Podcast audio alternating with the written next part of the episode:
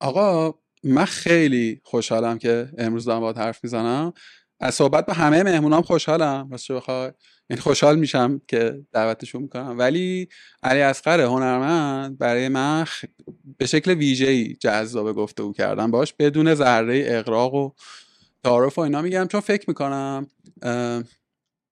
نسل من نسل من یعنی آدمایی که مثلا اوایل دهه نود یا یه خورده قبلترش، حتی اواسط دهه هشتاد، هفده هجده سالمون بود و تازه داشت تکنولوژی شکل میگرفت، تازه گجت داشت معنا پیدا میکرد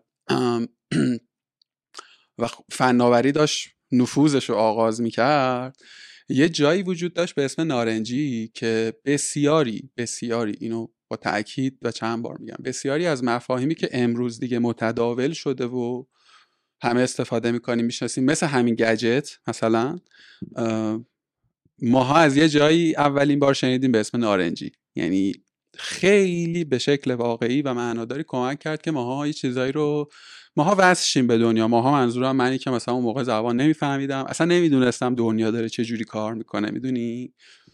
و یاد اون ایام بخیر، یاد اون ایام بخیر و همین اول قصه من خواستم موضع خودم رو مشخص کنم و دمت گرم، خیلی خیلی ممنونم که پذیرفتی و سلام.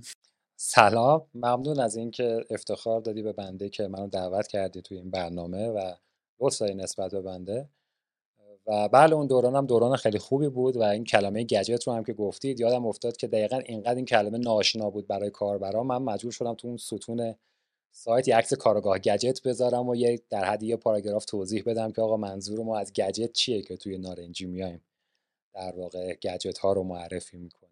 حالا چیزای متفرقه، خب کم کم دستبندی ها خیلی متنوع شد و بیشتر شد، ولی باعث افتخاره که در خدمتت هستم. قربونت برم. حالا اون ستونه باور کن هنوز تصویرش تو ذهن من هست، کارگاه گجت لباس خاکستری پوشیده بود، بعد پایین ترش هیئت تحریریه رو معرفی کرده بودیم و بسیاری از آدمایی که توی اون لیست بودن الان جزو آدمای شناخته شده فضای رسانه‌ای من، آدمایی که الان به ذهنم میاد جادی ناصر، نیما دادگستر، مانی قاسمیه و خب اینا همه بچه‌ها الان صاحب رسانه‌ان و واقعیتش همینه که رسانه‌هایی که تحت ید این دوستان داره ساخته میشه و تو تو جهان‌های مختلفی دیگه، جادی با یه اپروچی، مانی و بچه‌ها با یه اپروچی، اونا هم تونستن یه مسیر رو در واقع انگار که یه جور مثلا آت آف د باکس نگاه کردنه توی اون تیم هسته اولیه نارنجی بوده و جسته گریخته که ما بچه‌ها حرف می‌زدم، با خود مانی من توی کارگاه حرف زدم، همه هم این این این لویالتیه، این در واقع حس خوبه رو به نارنجی دارن و و این خیلی چیز به نظر مهمیه، خیلی خیلی چیز ارزشمندیه که آقا من اگر یه چیزی یه جایی یه آدمی یه جایی تو مسیر حرفه‌ایم تأثیر گذاشته رو اون چیزی که من الان هستم، حواسم باشه دیگه. اون آدمی که منشأ اثر بوده احتمالاً به این نیاز نداره، یعنی بعید میدونم که تو تأثیری داشته باشه که مانی قاسمی تو گفتگوش تو پادکست کارگاه از تو یاد کنه، از تو تشکر کنه، ولی این خود اون آدمه رو به نظر من کردیت میده بهش و, و, و خیلی ویژگی جذابی. خواستم اینم خلاصه تعریف تمجید اون همین اول قصه بکنیم. ممنون. دوست دارید دوستان همه لطف دارن نسبت به بنده، من خودم فکر نمی کنم حالا خیلی کار خاصی هم شده باشه و انجام داده باشم، بیشتر من خیلی علاقمندم خودم به خوندن و مطالعه کردن، از بچگی خیلی چرم کتاب بودم به قول معروف و خب مطالعه خیلی میکردم. یکی از دلایلی هم که حالا نارنجی را انداختم این بود که دوست داشتم چیزایی که خودم میخونم و مطالعه میکنم یه بخشیش رو هم با دیگران به اشتراک بذارم. خب البته قبل از نارنجی هم در واقع سالها قبل کار کرده بودیم دیگه با پروژه های دیگه، یه دلیلی که همه فکر میکنم مثلا چرا نارنجی موفق شد شکست‌های قبلش رو ندیده بودن دیگه، میدونید نارنجی به تنهایی اینجوری نبود که یه شب بلند شده باشیم یه سایتی رو به اسم نارنجی رو اندازی کنیم و موفق بشه. نارنجی من از سال تقریبا هشتاد به صورت حرفه‌ای دارم کار میکنم، نارنجی سال هشتاد و شش راه اندازی شد. قبل از نارنجی من مثلا سایت گواشی رو داشتم که اونجا هم با سردبیرش بودم، اونجا هم یه هیئت تحریریه داشت مثل نارنجی، تقریبا حدود ده هزار تا مطلب قبلش اونجا منتشر شده بود توی این شش سال گذشته. بنابراین شش سال تجربه پشتش بود حداقل از قبلش، که در واقع باعث شد نارنجی از نظر محتوایی حالا مورد استقبال مخاطبین قرار بگیره.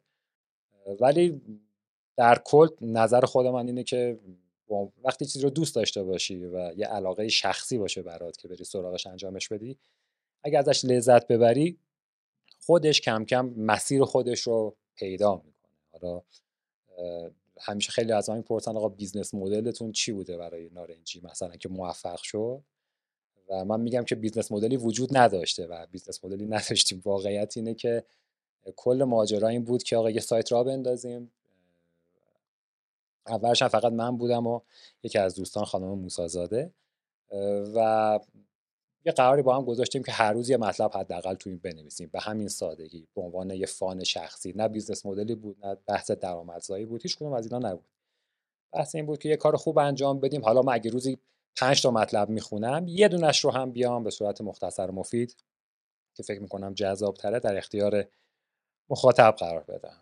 و هیچ وقت هم تبلیغاتی هم براش نکردیم، جایی هم خیلی معرفیش نکردیم. خودش به تدریج کم کم رشد کرد و بزرگ شد. هرچند تو یک سال آخر کارمون چرا اونجا تبلیغات هم برای نارنجی میکردیم که در واقع اونجا ترافیک زیاد بود برای اینکه بتونیم مخاطب بیشتری رو جذب کنیم، ولی حداقل توی سه چهار سال اول کاملا بر اساس فان رفت جلو و بر اساس یه ایده پیشرفت شخصی در واقع.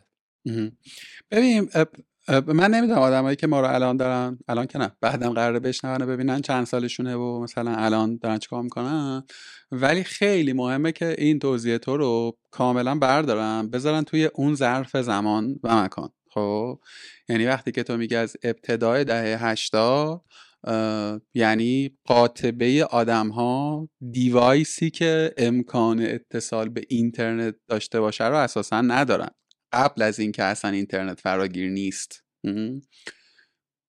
یه جایی گفتی که بیزینس مدل نداشتی، من خیلی بعید میدونم که اون موقع هیچ بیزینسی چیزی تحت اون بیزینس حداقل تو فضای استار...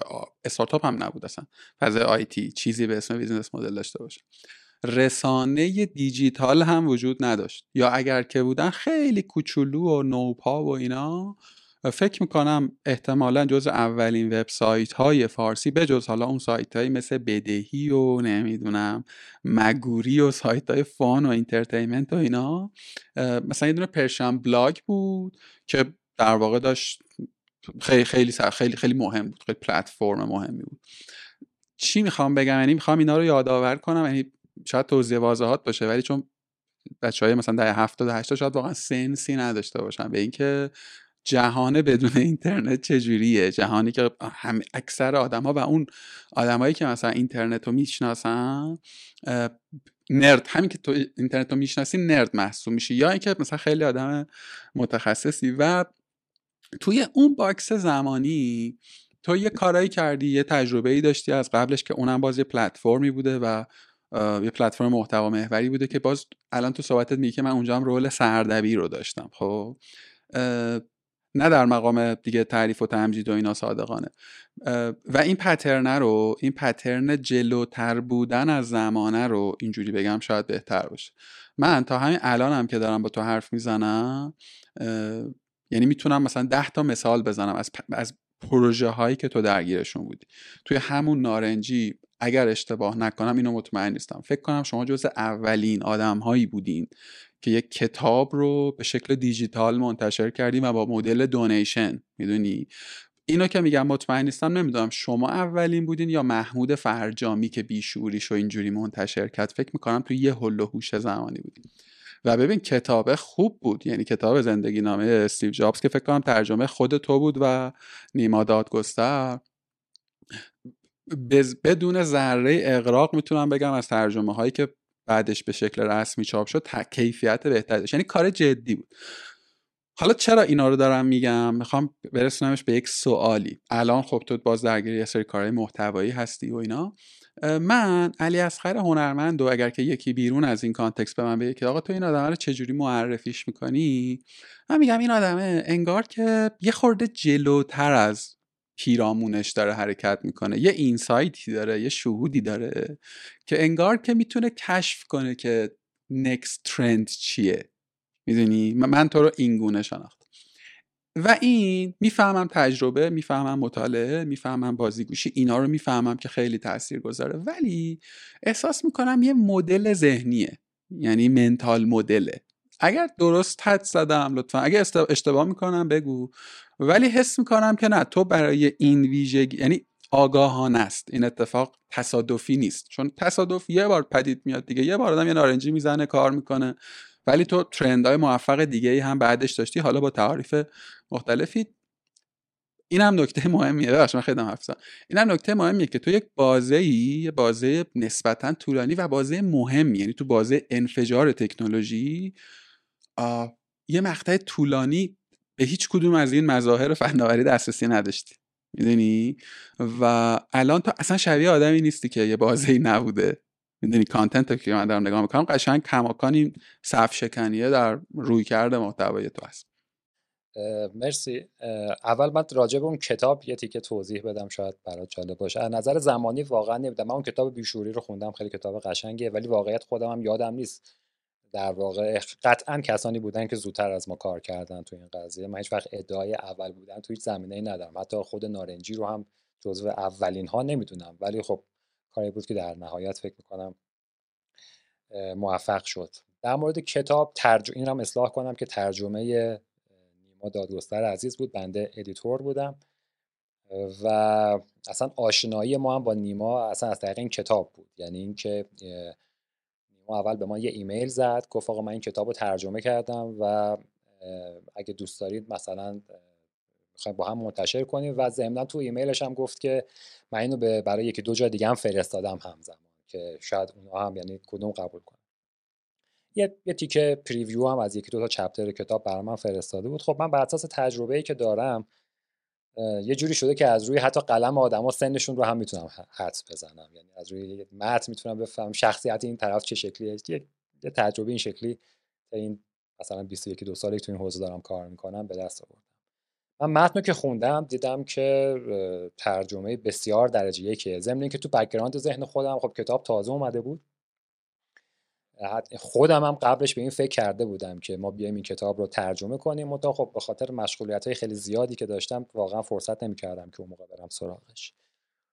خب فوری با نیما تماس گرفتم، در واقع ایمیلش رو جواب دادم و گفتم که ما پایه‌ایم و برایم که در واقع سرعت انتشار، چون میدونستم رقابت وجود داره تو انتشار این کتاب و هر کی زودتر منتشرش کنه برگ برنده است. یه کار خوبی که انجام دادیم، کتابو سریع از نیما گرفتیم و برای اینکه ویرایشش سریع پیش بیاد اینه که خب ما تو یه شرکت نرم افزاری داشتیم دیگه، اونجا یه تیم مثلا غیر از بچه‌های نویسنده‌های نارنجی حداقل ده تا دوازده نفر از بچه‌های برنامه‌نویس اون موقع تو شرکت حضور داشتن. کتابو گرفتیم، هر چپترشو دادیم دست یه نفر، گفتیم شروع کن خوندن، همه کارو برنامه‌نویسی پاس و بشینید مثلا دو روز نفر یه چپتر بخونی ویرایش کنی. بعد همه خوندن، بعد اینا رو با هم سویچ کردیم، مثلا با آقای ایکس چپتر یکو داده بودیم دادیم به اون، اون یکی رو دادیم به این یکی. خودم هم همزمان یه دور داشتم کل کتابو میخوندم. اینجوری باعث شد که کتاب خیلی سریع ویرایشه توسط یه تعداد زیاد آدم و اگه مثلا اشکالات تایپی وجود داشت، نامفهوم بودن ترجمه، هرچند ترجمه واقعا ترجمه درجه یکی بود، واقعا ما حداقل اصلاحات توش اعمال کردیم. دم نیما و خیلی سریع کتاب رو آماده کردیم، صفحه آرایی شد و اون ایده دونیشن رو هم به نیما گفتم، گفتم به نظرم این شکلی منتشرش کنیم، نمیدونم چقدر استقبال میشه، مردم استقبال میکنن یا نمیکنن، ولی بذار اینو رایگان منتشرش کنیم که چون کتاب با ارزشی، حداقل کار خوب کرده باشیم. و یه صفحه هم براش درست کردیم و منتشر کردیم، استقبال هم بی‌نظیر بوده. با خودمون پیش بینی میکردیم مثلا شاید مثلا چه میدونم دویست هزار تومان در نهایت به این کتاب اهدا بشه، اون عددهای کوچیک دو هزار تومان پنج هزار تومان. اگه درست حافظم یاری بکنه مثلا تو یه هفته اول یا تو ده روز اول سی بود نزدیک هفت میلیون تومان مردم دونیت کرده بودن کتاب توی اون زمان که عدد خیلی خیلی عجیب و غریب بود. آره آره دقیقاً. و خب خیلی از کتاب استقبال شد و بعد خب نیما هم دیگه اومد توی نارنجی و در واقع خودش شد عضو هیئت تحریریه، بعدش هم شد عضو در واقع دبیران سایت و تجربیات این شکلی آره زیاد بوده. حالا بریم سراغ قسمت بعدی سوال شما، این که گفتیم که در واقع حس میکنید مثلا من جلوتر از زمان خودم بودم و هستم. خودم خیلی فکر نمی کنم این شکلیه، یعنی من خودم اتفاقا خیلی آدم با استعدادی، واقعیت اینه که نمیدونم، بیشتر فکر میکنم که پشت کار خوبی دارم. یه علتش هم شاید این باشه که یه جایی زندگی میکنم که خیلی سوشال لایف خاصی نداریم. من کرمان زندگی میکنم، احتمالا شما و خیلی دیگه میدونید. شهرمو خیلی دوست دارم، بهش افتخار میکنم، ولی اینجا جاییه که خیلی فان زیادی برای زندگی وجود نداره. بنابراین و ضمن من خواهر برادرم ندارم، تک فرزند بودم. تو دهه شصت هم تک فرزند خیلی کمه اگه دیده باشید. من از بچگی عادت کردم فقط مطالعه کنم و بخونم و کار کنم. علت این که در واقع فکر میکنیم من جلوتر از زمانه اینه که من شکست های سعی و خطای خیلی زیادی کردم و هنوز هم میکنم. من آدمی هستم که از هجده نوزده سالگی، شاید این کلام مسخره بیاد ولی به معنی واقعی، روزی مثلا چهارده تا شانزده حتی هجده ساعت در روز کار کردم، همیشه سیصد و شصت و پنج روز سال، حتی روزهای عید. اصلا خود نارنجی رو من تو تعطیلات عید نوروز نوشتم و در واقع الانم که حالا مثلا رسیدم به سن چهل سال، الانم یکم پیر شدم دیگه، اون بازدهی دهه بیست تا سی زندگی رو ندارم، ولی الانم روزی کمتر از مثلا ده ساعت دوازده ساعت واقعا نیست که کار نکنم و هیچ روزی هم نیست که کار نکنم. تنها استثناء وقتیه که سفر میرم، یعنی توی سفر من کار نمیکنم، مگر نه در بقیه. هرچند تو اونم بعضی وقتا کار میکنم. اتفاقا نارنجی رو هم باز تو یک سفر نوشتم، توی مسافرت بودم، تو جاده نوشتم اصلا. و شما وقتی خیلی سعی و خطا بکنید میتونید فرمولای موفقیت رو پیدا کنید. ببینید من شرکتم رو سال هشتاد و یک تأسیس کردم با چند نفر از همکاران و اصلا سال هشتاد و سه اواخر هشتاد و چهار ما دور ورشکست شد شرکتمون، در حدی که مجبور شدیم میز و صندلی شرکت رو بفروشیم بره و کلی پروژه دیگه. شما منو دارین به اسم مثلا نارنجی میشناسین یا الان بزرگراه یا آپدیت ام دی، ولی پشتش صد تا پروژه شکست خورده و فیل وجود داره. این نکته ای مهمه. واقعیت اینه که آدمایی که بتونن اونقدر ویژنری باشن که همیشه آینده رو درست پیش بینی کنن و درست به نتیجه برسن تعدادشون زیاد نیست. منم قطعا جزو اونها نیستم. من با سعی و خطا همیشه سعی کردم نتیجه درست رو پیدا کنم و وقتی شما زیاد کار کنید و حالتهای مختلف رو تست کنید در نهایت به فرمول موفقیت می‌نویسه. این تو حتی تو تولید محتوا هم این فرمول برقراره. من همین الان دارم مثلا ویدیوهای یوتیوبی درست میکنم که هنوز دارم سعی میکنم، هنوز توش خیلی دارم تجربه دست میارم. توی محتوای متنی شاید خب تجربه خوبی داشته باشم ولی هنوز توی محتوای ویدیویی خودم فکر میکنم هنوز در حد تاتی تاتی بچه‌ام دارم کار میکنم توی این زمینه و باید فرمولای مختلف رو تست کرد تا به نتیجه رسید. فرمولش فقط پشت کاره. اه... یه،, یه چیزی رو دوبار تکرار کردی، منم یه چیزی هی یه دفعه قبلا که گفتی این اومد تو ذهنم. یه جایی دو جایی از صحبت گفتی که آدما فقط اون وجهه موفق شده فعالیت ها رو میبینن. یاد یه جمله افتادم توی، اگر اشتباه نکنم تو کتاب هنر به مثابه درمان آلن دوباتن در ابتدای فصلی نوشته بود که آدم ها، حالا مضمون رو میرسونم جمله بندیش یادم نیست، آدم ها هنرمندان بزرگ رو به واسطه آثار شناخته شده شون میشناسن. خب و هزاران نقاشی پاره شده، هزاران سیامشق منتشر نشده رو نمیبینن. خب و تو وقتی که یه خورده غور میکنی تو زندگی حالا آرتیستای بزرگ، بیزنسمنای بزرگ، یعنی زوم این میکنی، یه خورده دیتیل رو میبینی، میبینی که چقدر این جمله درست و واقعیه. چون اساساً ما مثلا زندگی استیو جابز رو که همون استیو جابز رو که میخونیم، تعریف رویینش چیه؟ رویینش اینه که آقا این آدمه یه روز رفت اون یکی استیو رو پیدا کرد و یه چیز درست کردن و از گاراژ شروع کردن و یه عالمه فیلیر استوری قبل از اساساً اون گاراژ معروف وجود داشته و توی اون سالیان ابتدایی یه عالمه فیلیر استوری هست که خب جالب نیست در موردش خوندن. ایزاکسیون یه کار کم نظیری که واقعا میکنه. من کتاب جدیدش رو نخوندم، نمیدونم خوندی یا نه، کتاب ایلان ماسکش رو من نخوندم، نمیدونم اومده ازش ترجمه یا نه. یه کتاب دیگه ای داره، زندگی نامه اینشتین، نمیدونم اونو خوندی یا نه، یعنی زندگی نامه اینشتین و زندگی نامه استیو جابز. اون چه که به نظر من درخشان میکنه این آدمو در عرصه زندگی نامه نویسی همینه، اینکه اصلا اصلا انگار عناد داره با اینکه اسطوره بسازه، میدونی، تلاش میکنه اتفاقا اون استوری های ناگفته، اون ورای خاکستری، اون هایلایت هایی که رسانه دوست نداره آمپلیفایش بکنه رو بکشه بیرون و یک روایت منسجمی در بیاره.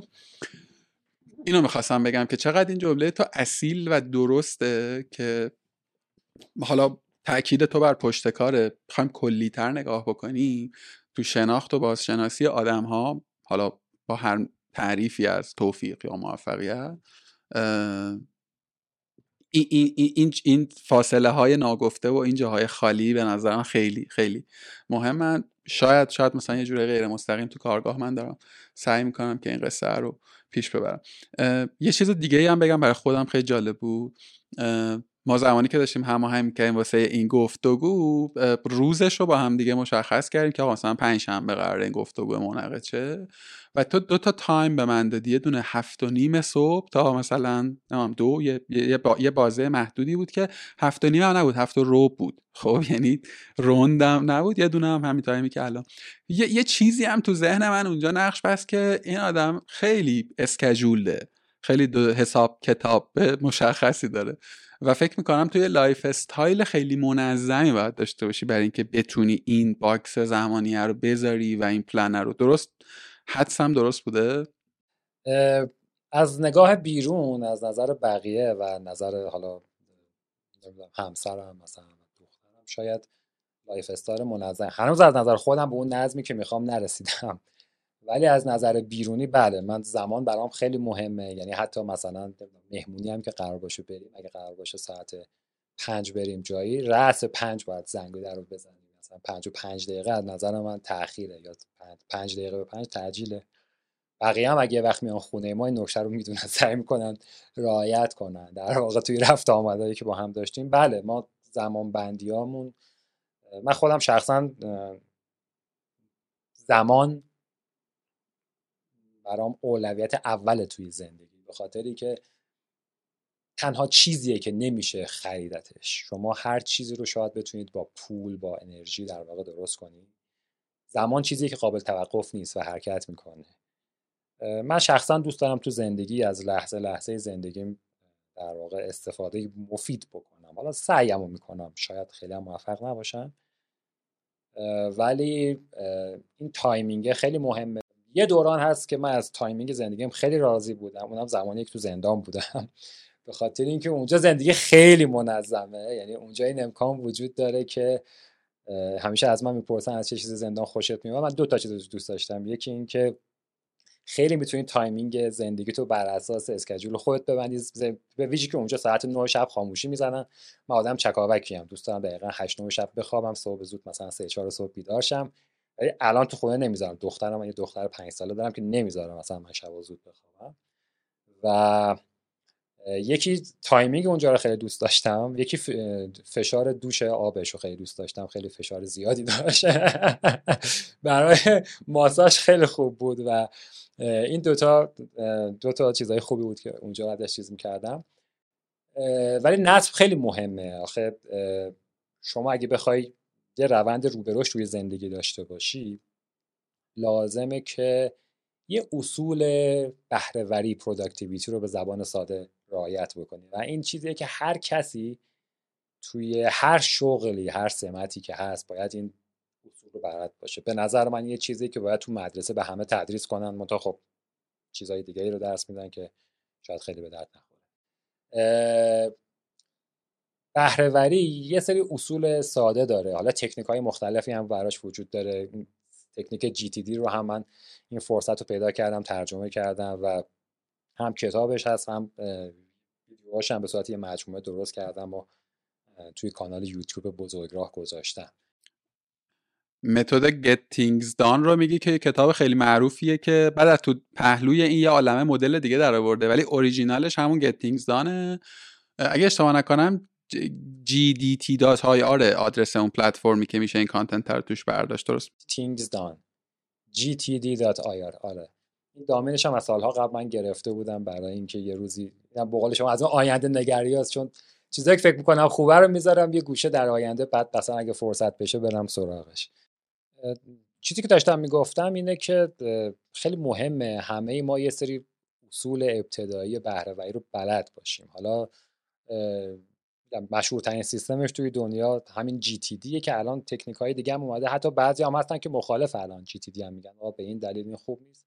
مغز آدمای مختلف سیم کشیش با هم متفاوته، من یه جور مغزم کار میکنه، شما یه جور کار میکنی، بنابراین سیستم‌های مختلفی برای بهره‌وری وجود داره توی دنیا. منتها اگه از بالا بهشون نگاه کنیم کلیات همشون یکسانه، یعنی یه سری اصول اگه شما رعایت کنید و حواست بهش باشه. حالا چند تا مثالشو میزنم. مثلا الان سوشیال مدیا، شبکه‌های اجتماعی شدن قاتل تمرکز ما دیگه. مثلا نمیدونم کتابای کل نیوپورت رو احتمالاً خوندین دیگه، مثلا دیپ ورک و اینا که خیلی مشهور شد. اینم از اون کتابایی بود که من خیلی دوست داشتم ترجمهش کنم، اون تو زندان بودم نتونستم کار انجام بدم، کتابش دیر به دستم رسید، ولی الان ترجمه‌های خوبی هم ازش اومده. الان همه مشکل تمرکز دارن، الان همه مشکل مدیریت کاراشون. ببین جامعه یه طوری شده که همه ما سرمون شلوغه، یعنی اینو نمیشه شکی وجود نداره، هر کدوم از ما اگه بخوایم یه تاسک لیست داشته باشیم یه عالمه کار داریم که باید انجام بدیم، حالا تو زمینه کارمون، تو زمینه شخصیمون، خانوادهمون و الی آخر. یه سری اصول اولیه رو اگه همه بلد باشن خب خیلی میتونن به پروداکتیویتیشون کمک کنن. یه سری از اصولش هم حتی فیزیولوژیکه، یعنی مثلا یه اصل سادهش خواب کافیه. اکثر ما الان در واقع به اندازه کافی نمیخوابیم و همین یکی از پایه‌های در واقع پروداکتیویتی اینه که شما خواب کافی داشته باشی. اگه خواب کافی داشته باشی میتونی در واقع روز بعدش انرژی خوبی داشته باشی. یه سری اصول ساده مثل نوشتن کارهاست. اکثر آدما متاسفانه تو اون دوره جی تی دی هم اینو گفتم که نوشتن کارها رو کسر شأن خودشون میدونن. این شما تو مدیران هم خیلی میبینید، مثلا یه مدیر کارش مدیریت بهره‌وری مجموعه شه دیگه، ولی من زیاد مدیران رو میبینم که مثلا حتی حاضر نیست کاراشو یادداشت کنه، یه چیزی رو هوا میگه، فراموش میشه، تموم میشه، میره دنبال کارش. از اینجور م... یکیش استفاده از یه تقویم الکترونیکیه، یعنی حالا یا تقویم مثلا کاغذی روی سالنامه کاراشون رو بنویسن. اینا دیگه مبانی‌های اولیه و ابتدایی مدیریت کار و زندگی هستن. متاسفانه تو جامعه ما اگه نگاه کنید نمیدونم، شاید فرهنگ ما اصلا یه جوریه که خیلی زمان براش مهم نیست، یعنی برخلاف اون وسواسی که من رو زمان، رو دقیقه، رو ساعت دارم، توی اطرافیانم حداقل اینو خیلی خیلی کمتر میبینم. هرچند اینجا هم آدمای زیادی میبینم که این شکلیه، ولی توی زندگی اکثر ما انگار زمان چیز بی‌ارزشیه.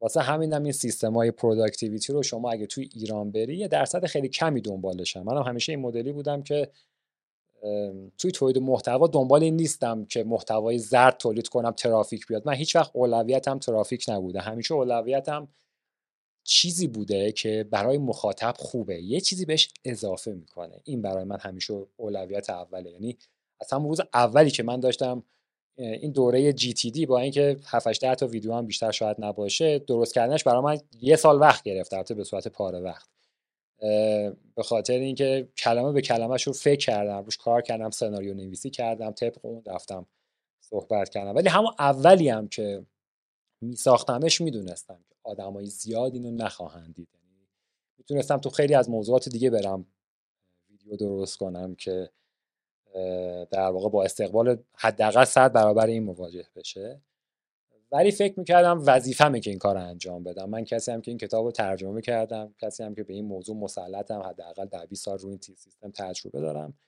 اگه من درست نکنه کس دیگه احتمالا اینو با این کیفیت درست نمیکنه. بنابراین یه سال روش وقت گذاشتم که این کار رو انجام بدم، به خاطر که باشه حالا آدمای کمی هم که میبیننش امیدوارم که یه درصدی به کیفیت زندگیشون کمک کنه. امیدوارم این اتفاق بیفته و امیدوارم این موضوع، حالا همین که داریم در موردش صحبت میکنیم، باعث بشه که آدمای بیشتری یکم تو ذهنشون تلنگره بخوره که وقت مهمه و مهمترین عامل پیشرفت اینه که شما این زمان برای همه بیست و چهار ساعته. شما هر چقدر آی کیوت بالا باشه یا پایین باشه، زمان برای اینشتین و من یکیه، فرقی نمیکنه. مهم اینه که از این زمانه چطوری استفاده بکنید. و من توی سالهای اخیر آدمای خیلی زیادی رو مشاهده کردم. ببینید موضوع آی کیو نیست، مشکل ما آی کیو نیست، ما آدمای با استعداد خیلی زیادی. مشکل اینه که دو تا آدمو میذاری کنار هم. من اینو خیلی تو آدما دیدم. یکی آی کیوش واقعا اگه شما از اینا تست آی کیو بگیریم خیلی پایین‌تر از اونه، ولی این از یک روزش خیلی استفاده مفیدتری میکنه و اون از یک روزش استفاده مفید نمیکنه. بعد شما اینا رو اگه در بلند مدت دنبال کنی و ببینی، میبینیم آدمی که آی کیو کمتری داره و پشت کار بیشتری داره و به موضوع پروداکتیویتی از زمانش، یعنی اون مفید بودن در ساعتش بالاتر از مفید بودن در ساعت نفر دیگه است، میبینید توی بلند مدت اون خیلی موفق تر میشه. و نکته اینجاست که پشتکار یه چیز یاد گرفتنیه، یعنی پشتکار مثل آی کیو نیست. آی کیو ما معتقدیم که مادرزادیه، هرچند آی کیو هم با یه سری ترفندها میشه زیاد کرد، اون داستان جداست. و بهره‌وری هم یه تکنیکه. شما دو تا کتاب بخونی، دو تا توتوریال ببینی، دو تا ویدیو ببینی، میتونی یادش بگیری. اینا رو، این دو تا فرمول رو بذار کنار هم، بعد ده سال باهاش برو جلو، ببین چقدر از آدمی که آی کیوش حداقل بیست واحد است و بالاتر، سی واحد است و بالاتر، میبینی میزنی جلو. به همین سادگی. ببین راستشو بخوای یاد کتاب چیز افتادم، یاد هم کتاب کار عمیق افتادم، یه بخشی از صحبتت بود، یه بخش دیگه هم عادت‌های اتمی، اتوبیک هابیت، یه بار دیگه هم تو کارگاه درموردش حرف زدیم. یه جمله طلایی هم داشتی که آقا اصلا داریم در مورد یه فرآیند خیلی پیچیده و دشوار و مثلا اسرار مگویی صحبت نمی‌کنیم و قصه قصه تکرار و تکرار و استمراره و اینم به قول تو قشنگ یاد گرفتنیه. یاد گرفتنی، حالا من تو توی مدلی، توی استراکچری، من توی مدلی، ولی مهم اینه که توی چیزی رو تعریف بکنی، روتینش بکنی، حتما هم شعله سفت میشه. خیلی کتاب اتمیک هابیت کتاب خوبی، کتاب الکی درازیه، یعنی میتونست خیلی کوتاه‌تر باشه به نظرم، میتونست جو... میتونه جزوه مثلا چهل صفحه‌ای باشه و دست خودت میبوسه دیگه. به نظرم اونم ارزشمنده که یه مدلی اتوش دردی.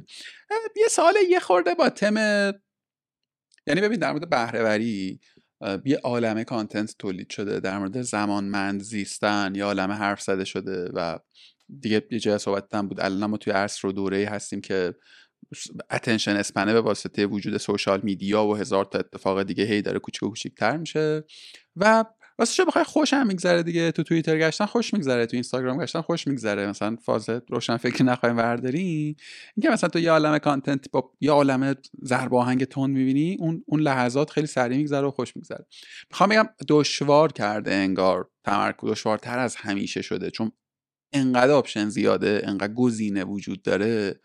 باز بخوام یه نقبی به گذشته بزنم، یه زمانی بود و خودم یادم مثلا بیست سالم که بود، ببین گزینه من واسه وقت گذرانی در اینترنت مثلا فروم پرشین تولز بود. خب یعنی جای دیگه اصلا آلترناتیوی نبود. یعنی چی میگم؟ ولی خب الان مثلا یا مثلا بعدهای خورده فرند فید یا مثلا بعدش خورده گودر، حالا تازه اینا سوشال های خورده فاخری بودن نسبت به مثلا توییتر و اینستاگرام و اینا، ولی الان با این حجم امکاناتی که هست، حالا اینو می‌خواستم بپرسم، یه عالمه ما کانتنت چیز داریم، رادیکال داریم که آقا سوشالتو پاک کن، دیدی دیگه کتاب نوشتن در موردش که آقا همه سوشالاتو پاک کن، اصلا دیگه نمیدونم دیتاکس کن، فلان کن، بهمان کن. احتمالاً همه هم یک یه دوره‌هایی تو ذهنمون گذشته که کلا سوشال مدیا رو بذاریم کنار و اینا، و من هم و من هم بهش فکر کردم بارها و یه بازه‌هایی هم ترایش کردم و اینا. حالا نمیدونم اسمش ادیکشنه که دوباره برگشتم، سودمندیشه که دوباره برگشتم، چون من اصلا به این نچرسیدم که کار اشتباهی هم بگم آقا من نباشم تو سوشال. یعنی میدونی الان توی توییتر نبودن یه جورایی مثل اینه که باشه بری تو غار زندگی کنی. می چی میگم؟ یعنی من یه روزایی مثلا به واسطه کار و جلسه و اینا مثلا صبح تا بعد از ظهر یه سر نمیرسم بیام تو توییتر، اصلا اینجوری هم که من از دنیا انگار منفک شدم. میدونی حالا نمیدونم خوبه یا بده، واقعا اینو نظراتی هست که میگن اتفاقا منفک شدن خوبه، حداقل انتخاب الان من نیست. حالا این روزه رو خوندم که اینو بگم. اتفاقا تو تو سوشال میدیا فعالی، یعنی فعال مؤثر و مستمری، هر روز فکر کنم چند تایی توییت میکنی، توییتات هم توییته مثلا توییت من نیست که مثلا بیام بگم الان گشتم الان خوابم میاد، یعنی توییتیه که رو کانتنت کار شده، فکر شده، روی یه اسکیجولی به نظر میاد که هست. میخوام بگم که آدمی که الان داره در مورد اثرات و تاثیرات پروداکتیویتی حرف میزنه، خیلی هم با مظاهر مظاهری که در ضدیت با در واقع بهره‌وری و مثلا تمرکزن اناد نداره، توش حضور داره و داره استفاده میکنه. تا چجوری تونستی تیون کنی اینو؟ چجوری تونستی همزمان هم یک فعال باشی در شبکه‌های اجتماعی، هم مطالعات سر جاش باشه، هم کارت سر جاش باشه؟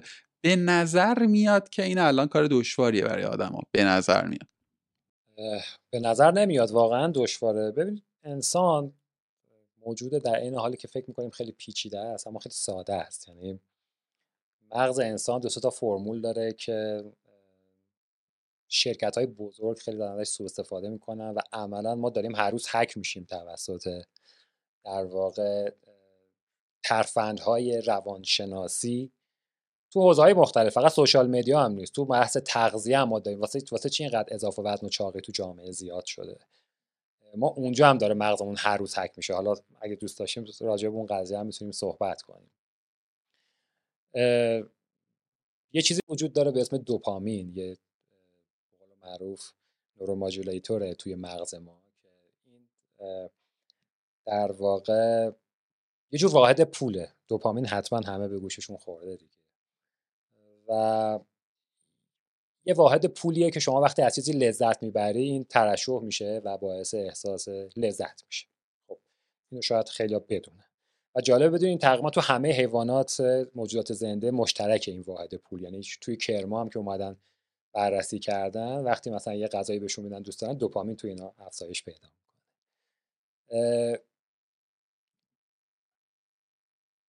ما وقتی که مثلا سیگار میکشیم باعث میشه دوپامین توی مغزمون افزایش پیدا بکنه و اون احساس لذتی رو ببریم. این محتواهای سوشیال مدیا یا یه فست فود، یه همبرگر که میخوریم، اینا باعث میشه که دوپامین از مغز ما ترشح بشه. یه چیزی رو که مردم اکثرا نمیدونن، حالا مثلا توی موضوعات آینده منم هست که خیلی مفصل بهش بپردازم، ولی اینجا بهش اشاره میکنم، اینه که تقریبا میشه گفت، حالا اگه بخوام خیلی به زبان ساده صحبت کنم، اینه که این منبع دوپامین ما محدوده.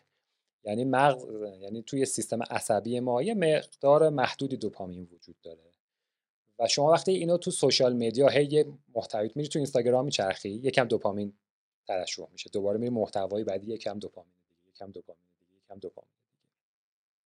کم کم این استخره اولا هم اعتیاد ایجاد میکنه و واقعا اسمش اعتیاده، هرچند ترک اعتیاد به سوشال مدیا خیلی راحت تر از ترک اعتیاد به یه چیزی مثل مثلا یه ماده مخدره یا مثلا سیگاره. اونا خیلی ترک کردنشون دشوارتر از سوشال مدیا. سوشال مدیا رو با چند روز جدا کردن. همین کل نیوپورت هم یه کتاب در موردش داره به اسم دیجیتال مینیمالیسم که توی اونم در واقع میاد در واقع راهکار میده دقیقاً چجوری از این بیایم. ترجمه هم شده اگر اشتباه نکنم، نشر آگاه درش آورده، مطمئن نیستم. خیلی هم کتاب درستیه. ببخشید. آره خواهش میکنم. بعد نکته که وجود داره و خیلی ها نمیدونن اینه که این دوپامینه منبعش همونجوری گفتم محدوده. یعنی چی؟ یعنی اگه شما در طول روز بیای با سوشال مدیا دوپامینت رو تموم کنی و مصرف کنی، یا یه پنجشنبه بری مثلا توی مهمونی خیلی خوش بگذرونی، باعث میشه دو سه روز بعدش یه حس دان بودن، یه حس افت و بی‌انگیزگی پیدا بکنی، و چون طول میکشه تا این منبع دوپامینت رو دوباره بیا سیستم عصبیت بسازه و پر کنه. یه واحد مثل یه میگم یه واحد پول دیگه، شما یه پسنداز داری تو بدنت که این رو اگه بیای با سوشال مدیا خرج کنی، با فانای حاشیه‌ای خرج کنی، باعث میشه دیگه برای کارهای اصلی زندگی خودت وقت نذاری. و نکته بدترش هم اینه که خیلی از کارهایی رو که قبلا ازش لذت می‌بردی و دیگه نمی‌بری. یعنی چی؟ یعنی اینکه اکثر آدما دیگه الان نمیتونن کتاب بلند بخونن، یه رمان حتی نمیتونن بخونن، یه قصه نمیتونن بخونن، به خاطر اینکه شما وقتی توی اینستاگرام میچرخی هر یک چند ثانیه یه بار باعث میشه یه دوپامین ریلیز شه، در حالی که اگه بخوای کتاب بخونی شاید مثلا باید پنجاه صفحه بخونی که یه همچین اتفاقی بیفته. بنابراین این خیلی خسته کننده و ملال آور به نظر میرسه. خیلی کارهای دیگه مثل مثلا چه میدونم اینکه بشینی هیچ کاری نکنی، بشینی مثلا لب دریا، حالا من اینجا مثلا لب دریا میزنم چون خودم وسط کویر زندگی میکنم، بشینی لب دریا از ساحل دریا لذت ببری، اینا برای آدم ملال آور میشه به خاطر این فرمولیه که اون دوپامین ما رو اومده معتاد کرده. حالا من من چه کار میکنم؟ من در واقع شانسی که تو زندگی مواردم که آدم سلف موتیویتی هستم، خودانگیزگی دارم. یه آدم ها دو دستن، یه سری آدم ها هستن که باید دیگران بهشون حلشون بدن که برن جلو، مثلا این کار رو بکن این کار رو نکن. متاسفانه یه درصد خیلی قابل توجهی از آدمای جامعه این شکلی هستن. یه سری آدم ها هستن سلف موتیویتن، یعنی چی؟ یعنی من خودم میتونم بزنم تو سر خودم و بگم که خیلی خوب الان شما نمیدونم نیم ساعت تو توییتر چرخیدی، اوکی برای امروز بسه و بقیه‌شو برو بقیه کارهای دیگر رو انجام بده. یعنی این زمان بندیه رو میتونم برای خودم قائل بشم و تا حد امکان در واقع بشید. دوگانگی‌ها رو من زیاد شنیدم که در واقع اینجوری بگم یه سری آدم‌ها مرکز فرماندهیشون درونیه انگار و به قول تو سلف موتیویتن، یه سری از بیرون. آیا این فکت علمی پشتشه؟ این سوال از یک پزشک در واقع. براش پاسخ دقیق ندارم، یعنی هنوز من خودم براش جواب ندارم و خیلی وقت دنبال جوابشم اتفاقا، چون از اون چیزایی که خیلی دوست دارم پاسخشو پیدا کنم که چطور میشه یک آدمی که سلف موتیویت نیست رو تبدیل کرد به یه آدمی که سلف موتیویت هست. به نظر میرسه یه فاکتور نیست، یعنی اینجوری نیست که بگیم آقا مثلا اونا یه هورمون تو بدنشون کمتره که شما اگه دارو بدی این درست میشه. به نظر میرسه حاصل تجربیات زندگی، زندگیات خانواده، تجربیات قبلی، خیلی چیزا روش داره تاثیر میذاره. اگه فرمول ساده براش وجود داشت به نظر من مهمترین چیزیه که میشه تو آدما اصلاحش کرد واقعا و یکی از سوالات بزرگ زندگیه این ماجرا، این که چطور میشه یه آدمی رو تبدیل کرد به یه آدمی که سلف موتیویت.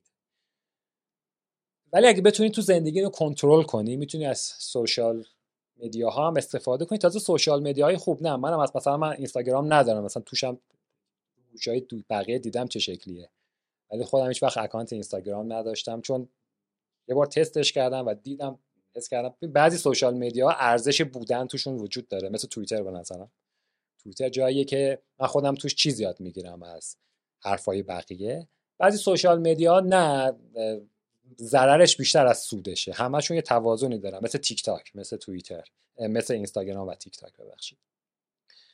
بنابراین بین اینها باید یه سلکشنی انجام داد، یه انتخابی انجام داد که اونهایی که مفیدترن رو استفاده. مثل یوتیوب، مثلا یوتیوب من خیلی زیاد استفاده میکنم موقع راه رفتن و پیاده روی و اینها، رو ترپمیل البته و دویدن. همیشه لپتاپمو هم میذارم اونجا و مثلا یه ویدیو آموزشی مثلا توییتر میشینم نگاه، یوتیوب میشینم نگاه. خیلی خب. من اینطوری تو رو شنیدم که در واقع پیشنهادت میشه گفت به نحوی کنترل داشتن روی اجزای مختلف زندگیه، فارغ از این که تو قبل از این که تو بخوای انتخاب بکنی که آقا اصلا توییتر استفاده بکنی یا نکنی، این خودت خودت رو کنترل، آگاهانه تصمیم بگیری که الان چیکار بکنی. در واقع به نظر میاد که و چقدر چقدر نکته مهم، یعنی وقتایی صادقانه در مورد خود منم این اتفاق میفته که حالا یه روزایی که مودم پایینه و بی‌حوصله‌ام یا فیزیکی خستم یا ذهنی، اینجوری هم که انگار که انان خودم رو میدم در دست این سوشال بدون اینکه خودم الزاماً آگاه باشم برای اینکه چه اتفاقی داره میفته و یک جایی به خودم میاد میبینم که مثلا من یک ساعت داشتم یک ساعت یه چیزایی مصرف کردم که اساساً الان یادم حتی نمیاد اینا چی بوده. یه آرزه دیگه ای هم که در پس این وضعیت پدید میاد، یکی این که خب کماکان معتقدم که آقا خوشمزه است، یعنی همون یوتیوب یه شورتی داره که خیلی بهتر از مثلا اینستاگرام نیست، میدونی، یعنی یه, یه کانتنت مصرفیه که بعد دقیقاً بکنی بخوای ساختار شناسی بکنی کانتنت هایی هن ضرب آهنگ سریع دارن، تصاویر شارپی دارن، میدونی، و این ذهن تو رو درگیر میکنه و این حسه رو به تو میده که آقا من یک واحد محتوا مصرف کردم و یه نقطه شروعی داره، آغاز، میانه‌ای داره، پایانی داره. آسیبش چیه؟ بعد از اون یه ساعت هم که تو میکنی مثلا میای بیرون، دیگه خیلی سخت‌تر میشه ده صفحه کتاب خوندن. میدونی، یعنی اون روزت رو تو انگار. من یه کاری که خیلی باهاتش خوشحالم، خیلی حداقل تو زندگی من کمک رسان بوده، اینه که مثلا این رولر رو گذاشتم که آقا تا قبل از ظهر سمت سوشال نرو، هیچ اتفاق مهمی نمیفته، دنیا هم سر جاشه، حالا نوتیفیکیشن ها رو مثلا پنج ساعت دیرتر مثلا میتونی ببینی و جواب بدی و بستن نوتیفیکیشن ها. من سال هاست که بجز تماس هیچ نوتیفیکیشنی شخصا رو گوشیم ندارم و خیلی هم خوشحالم. یعنی پیام رسانه‌ها هم حتی مثلا توییتر و تلگرام و اینا نوتیفیکیشن نمیگیرم. یه سوالی من, من این روزها سوال زندگی خودمه راستش رو بخوای. انگار که انگار که در کنار این که سوشال میدیا رو هممون داریم استفاده میکنیم و به قول معروف وقتایی هم مخالفتایی میکنیم باهاش، یه ترند دیگه ای هم هست که مدام داره تو رو هل میده به سمت اینکه گیو آپ نکن، بیشتر کار کن، بهتر کار کن، پروداکتیو تر باش، راضی نباش، بیشتر تلاش کن، اچیومنت بساز، بزرگترش کن، دنیا رو فتح کن، نمیدونم. میدونی که راستش رو بخوای خیلی هم در واقع داره داره گسترده میشه و اتفاقا میشه گفت که روایت یا پیشنهادهای پذیرفته شده ای هم هستن. یعنی پیشنهادایی که تو نمیتونی بگی آقا اینا زرده، اینا مثلا فیلانه و بهمانه. ولی این سوال در ذهن من پدید میاد که آیا هدف من از زیستن این فایده گراییه؟ این که من هر کاری تو زندگیم دارم میکنم بایستی با این متر بسنجمش که آیا دارم حسن و فایده‌ای خلق میکنم؟ آیا قراره این فایده کانورت به یه چیز مهمتر و موثرتری بشه؟ یه کتابی داشتم میخوندم خیلی بی ربط اصلا به فضای تکنولوژی و آیتی و اینا، یه روایتی داشته بنده خدایی میکرد از حضورش در یک گالری نقاشی و میگفت که خیلی دارم از کانتکست باید بیام، یعنی اینو بخوام کامل بگم باید مثلا یه رو حرف بزنم. داشت میگفت که یه آقایی مثلا یک ماه هر روز چهار ساعت میاد توی گالری و به یک اثر هم فقط نگاه میکرده. خب و بعد برام جالب شده بوده، در واقع مسئول اون گالری میگفت که داداش فاز چیه مثلا، حالا انقدر هم اثر مهمی نیست. میگفت که این به من کمک میکنه من سرعت زمان رو کند کنم، سرعت زمان رو کند کنم و فکر و اون آدم میگفت که مثلا این این خیلی فضیلته درش.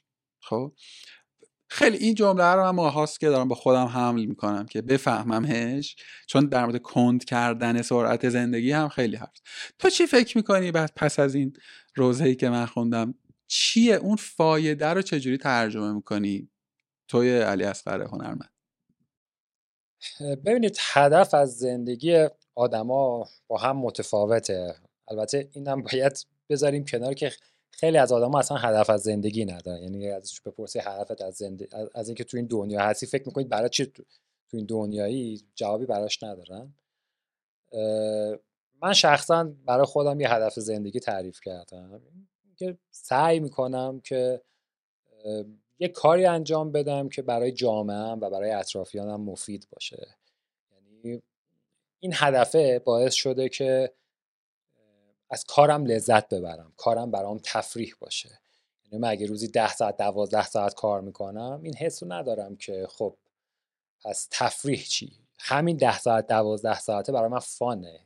اصلا این که من معمولا از صبح‌ها که بلند میشم اولین کاری که میکنم اینه که حداقل یه پانصد کلمه تا هزار کلمه مینویسم. حالا بعضی وقتا میرم تو توییتر، بعضی وقتا برای جای دیگه. مثلا این نوشتنه یه جور ورزش صبحگاهی مغزی برای من، حالا علاوه بر ورزش دیگه‌ای که میکنم و ازش لذت میبرم. چیزی نیست که منو خسته کنه.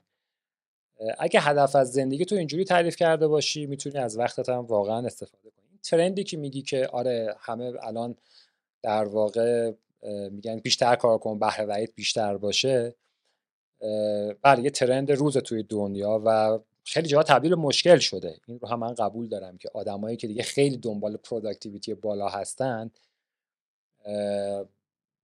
ممکنه به سلامت خودشون هم حتی آسیب بزنن. الان حتی کتابی کتاب‌های اومده مثلا در ستایش آهستگی، در ستایش کند زندگی کردن، یک دوتاش هم خود من خوندم. اما اما یه چیزی رو باید بگیم توی جامعه ما، یعنی شما اگه برگردی توی ایران به قالب ببین این چیزی که شما داری مثلا ترندشو چه میدونم توی سیلیکون ولی میبینی، مثلا اونجا این مشکل هست که آدما برن اوت میشن از بیش از حد کار کردن. تو جامعه ما هنوز به نظرم ما توی این لول از مشکل نیستیم، مگر اینکه یه درصد کوچیکی از آدما هستن که خیلی هایپر اکتیون و اونا باید یه خورده زندگیشون رو آروم کنن و برن در ستایش آهستگی زندگی کنن. فعلا مشکل غالب جامعه ما بهره‌وری بسیار پایینه و کار نکردن اتفاقا به نظر میاد. یعنی هر وقت ما شبیه جامعه ژاپن شدیم که مثلا طرف از بیش از حد کار کردن مثلا میمیره، اونجا شاید در واقع بخوایم به این قضیه فکر بکنیم. ولی الان درصد آدمایی که دارن اوورورک کار میکنن تو جامعه ما زیاد نیست. البته البته شاید منظور من از از اوورورک این نیست که مثلا الان به خاطر مشکلات اقتصادی که جامعه ما وجود داره، این رو هم باید بگیم دیگه، خیلی از آدما هستن با هر سطح کاری دارن اوورورک میکنن ها، منظور من اون نیست. اون رو زیاد داریم تو جامعه، یعنی اون خیلی زیاد دیده میشه، آدمایی که دارن خیلی بیشتر از اون چیزی که لازمه کار میکنن که بتونن مثلا از نظر اقتصادی خانواده خودشون یا خودشون رو تامین بکنن. اون مشکله. زاویه نگاه من یه چیز دیگه است. زاویه نگاه من اینه که بهره‌وری و کار مفید به طور کلی توی جامعه پایینه و این باید درست بشه، این باید اصلاح بشه و متا آدما باید به میزان ساعتی که کار میکنن درآمد مناسب هم داشته باشن که این الان به هم خورده تو جامعه. این وجود نداره. اگه یه کسی داره مثلا هشت ساعت کار میکنه، درآمدی که باید شاید واقعا نداره و مجبور اوورورک کار کنه که در واقع اون داستان کاملا متفاوتیه و موضوع صحبت ما نیست اصلا.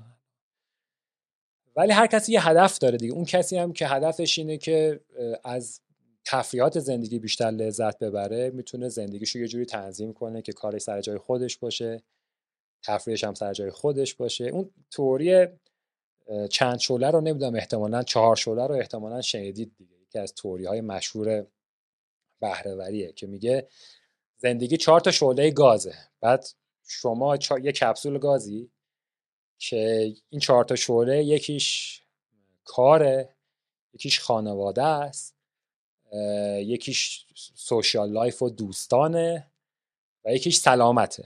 آره این چهار تا است.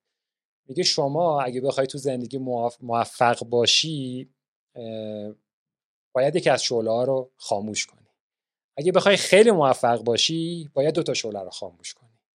یعنی بین اینا باید انتخاب کنی. اگه میخوای در واقع تو زندگیت خیلی موفق باشی باید مثلا خانواده رو داشته باشی و کارت. دیگه سوشال لایف، زندگی اجتماعی و دوستان رو و سلامتت رو باید بذاری کنار. این تئوری خیلی قشنگیه، هرچند به اینم نقدهایی وارده، ولی اگه بهش نگاه بکنید واقعیت اینه که تا یه حد زیادی هم درسته و خیلی از آدمایی هم که میبینید توی زندگی و تو کارشون خیلی موفقن، واقعا اینه که دوتا از شعله‌های زندگیشون رو مجبور شدن خاموش کنن که گاز به اون دوتا شعله برسه. باز بخوایم در واقع از اون دو بزرگوار از میان درگذشته یاد بکنیم، هم استیو جابز هم اینشتین، دو تا کتابشو که من خوندم، واقعیتش اینه که رسما دوتا و نصفی از شعله‌های زندگیشون خاموش بوده. یعنی مثلا حالا استیو جابز دیگه خیلی هم میدونن، مثلا اینشتین پرسونال لایف عجیب و تراژیکی داشته و آدمای پیرامونش رو اذیت کرده خدا بیامرز. یعنی اصلا یه آدمی که زندگی شخصیش اونجور، زندگی اجتماعیش اونجور. حالا سلامتش الان تو ذهنم نمیاد ولی فکر میکنم احتمالاً اونم خیلی صحیح سلامت نبوده، ولی خب فوکس کرده یه جایی و در واقع کار رو پیش برده. ببین اگه کلمه چند بار استفاده کردی هم در این بخش صحبت هم بخش‌های قبلی به اسم موفقیت، ساکسس مثلا، موفق شدن، من یه خورده این کلمه رو معنیشو نمیفهمم. یعنی نمیدونم صادقانه موفقیت نمیدونم یعنی چه. چرا؟ بذار توضیح هم بدم چرا نمیفهممه. چون فکر میکنم که یعنی من اینجوری برای خودم تصویرشو میسازم که موفقیت اولا یک چیز انتزاعیه که الزاماً آنچه که در ذهن منه به آنچه که در ذهن توه یکسان نیست و خیلی قرابت داره با اون ولیوهایی که من تو زندگی احیانا تعریف میکنم یا نمیکنم. خب و وای به حال اونایی که تعریفش هم نکردن یا حداقل در مسیر تعریف کردنش. مثلا یه گفتگوی خیلی درستی داشتم با وفا علی کمالیان مثلا یه سال خورده پیش روی این تعریف ولیو، تعریف ارزش‌ها و ارکان اساسی زندگی گفتگویی داشتیم. حالا تو یه ارزش‌هایی تعریف کردی که مثلا همیشه تعریفش کرد که من اینجوری ترجمهش کردم، اون چیزی که تو گفتی ارتقای سطح آگاهی پیرامونت، اگر درست شنیده باشم تو رو. و این ورم به نظر میاد که تو صحبت تو موفقیت برات کلیدواژه مهمیه که این دوتا رو من میتونم ربطشون بدم به هم دیگه. درست فهمیدم یا تا تعریفت از موفقیت چیز دیگریه؟ همونجور که گفتی موفقیت یه حس درونیه، براش واحد وجود نداره که شما تعریف کنی مثلا من اگه به این مبلغ درآمد رسیدم من موفقم. هرچند خیلی هم موفقیت رو برای خودشون با میسنجن با اعداد ارقام، ولی یه حس رضایت شخصیه از این که من امروزم که گذشت روز خوبی بوده یا نبوده، در کوتاه مدت و در بلند مدت سالی که از من گذشت، پنج سال گذشته‌ای که داشتم آیا نسبت بهش یه حس مثبت داشتم یا نداشتم. بنابراین برای هر کسی تعریف موفقیت و پیشرفت یه تعریف متفاوتیه، ولی چیزی که من فکر میکنم اینه که همه ما باید تلاش کنیم که هر روزمون یه درصد یه دهم درصد بهتر از روز قبلمون باشه. لزوما هر روز این اتفاق نمیفته. من خودم هر, هر روز که روزم تموم میشه یه حساب کتاب با خودم میکنم، آیا امروز واقعا یه اپسیلون حرکت کردم به جلو یا نه. بعضی روزا اتفاق میفته، بعضی روزا اتفاق نمیفته. خیلی وقتا به همسر من میگم، مثلا میگم امروز روز خوبی بود، امروز بدی بود، پروداکتیویتی به نظرم پایین بود. و هر چند ماه یه بارم باید از بالا به زندگی نگاه کنی ببینی اون رشته بوده یا نه، این اتفاق افتاده یا نه. یه چیزی که من بهش معتقدم توی حالا توی کار، توی تیم سازی، شما اگه بخوای از دیدگاه مدیریتی به ماجرا نگاه کنی، میگم وقتی یه تیمی رو درست می‌کنی سعی کن بهترین افراد رو دور هم جمع کنی که اون وقت باعث موفقیتت میشه. تعریف من اینجا متفاوته. بازی که از مشکلاتی که ما تو جامعهمون داریم اینه که اولاً باز به خاطر مشکلاتی که وجود داره خیلی از آدمای واقعیت اینه که درجیه که از این مملکت رفتن، اینو باید بپذیریم، واقعاً این اتفاق افتاده. من معتقدم که من تو تیم خودم چه در گذشته چه حالا چه حالا آدمای بسیار با استعداد کار درستی وجود داره که من خودم به همکاری باهاشون افتخار میکنم. در کنارش هم اگه کسی اومده که شاید مثلا آدم، کلمه رو شاید درست نباشه به کار ببرم، آدمی بوده که حداقل در حال حاضر آدم خیلی حرفه‌ای نبوده، باز من سعی کردم اینو جذبش کنم و کمک کنم که از نقطه A حرکت کنه به نقطه B که یکم بالاتره برسه. چون چیزی که بهش اعتقاد دارم اینه که همه میتونن پیشرفت بکنن، مهم نیست که تو چه سطحی باشن و تو چه لولی باشن. یه بخشی از رسالت شخصی ما اینه که بتونیم هر آدمی رو تو هر سطحی که هست دستش رو بگیریم، یه،, یه پله تکونش بدیم، ببریمش بالاتر. اگه بتونیم این کار رو انجام بدیم، این برای من تعریف موفقیته. موفقیت خود من حتی حداقل این که بتونم به یه نفر کمک کنم یه مهارتی رو به دست بیاره، توی یه چیزی پیشرفت کنه، توی یه چیزی رشد بکنه. حالا سطح فعلیشو کاری ندارم که کف زمینه یا توی عرشه. این تو ذهن من تعریف موفقیته و فکر میکنم حداقل توی سالهای گذشته تا حدی که حالا زورم رسیده سعی کردم توی مسیر حرکت کنم. اینکه از بیرون دیگران به من نگاه کنن و بگن من موفق بودم یا نبودم، واقعیت اینه که آدم خوشحال میشه اگه یکی به من بگه آقا شما مثلا آدم موفقی بوده. اینو آدم نباید رد کنه بگه نه خیلی هم این شکلی نیست. بله من خوشحال میشم بابت این قضیه، ولی اون حس درونی است که باید آدم خودش خودش رو ارضا کنه و یه حس مثبتی نسبت بهش داشته باشه. خیلی خیلی با تو موافقم، خیلی با تو موافقم که حالا من اسم اون موفقیت درونی رو میذارم سلف ساتیسفکشن، یعنی فکر کنم گزار دو عبارت درستریه، خود رضایتمندی مثلا، که فارغ از این که من اصلا پروداکتیو بودم این امروز این دوره از زندگیم یا نه، الان از الان این الانه میتونه هم زوم این باشه هم زوم اوت باشه، یعنی هم امروز مشخصا هم این هفته هم این ماه هم کلا مثلا. این مسیره رو من اوکی ام باهاش، نه الان جایی که ایستادم اوکی ام، این اوکی بودن، نه اینکه به نظرم جای فتح الفتوحی کرده باشم، یا به فراخور امکانات، منابع، فهم، سواد و غیره اینا. این جایی که الان ایستادم جایی هست که حالم باهاش خوب باشه یا نه.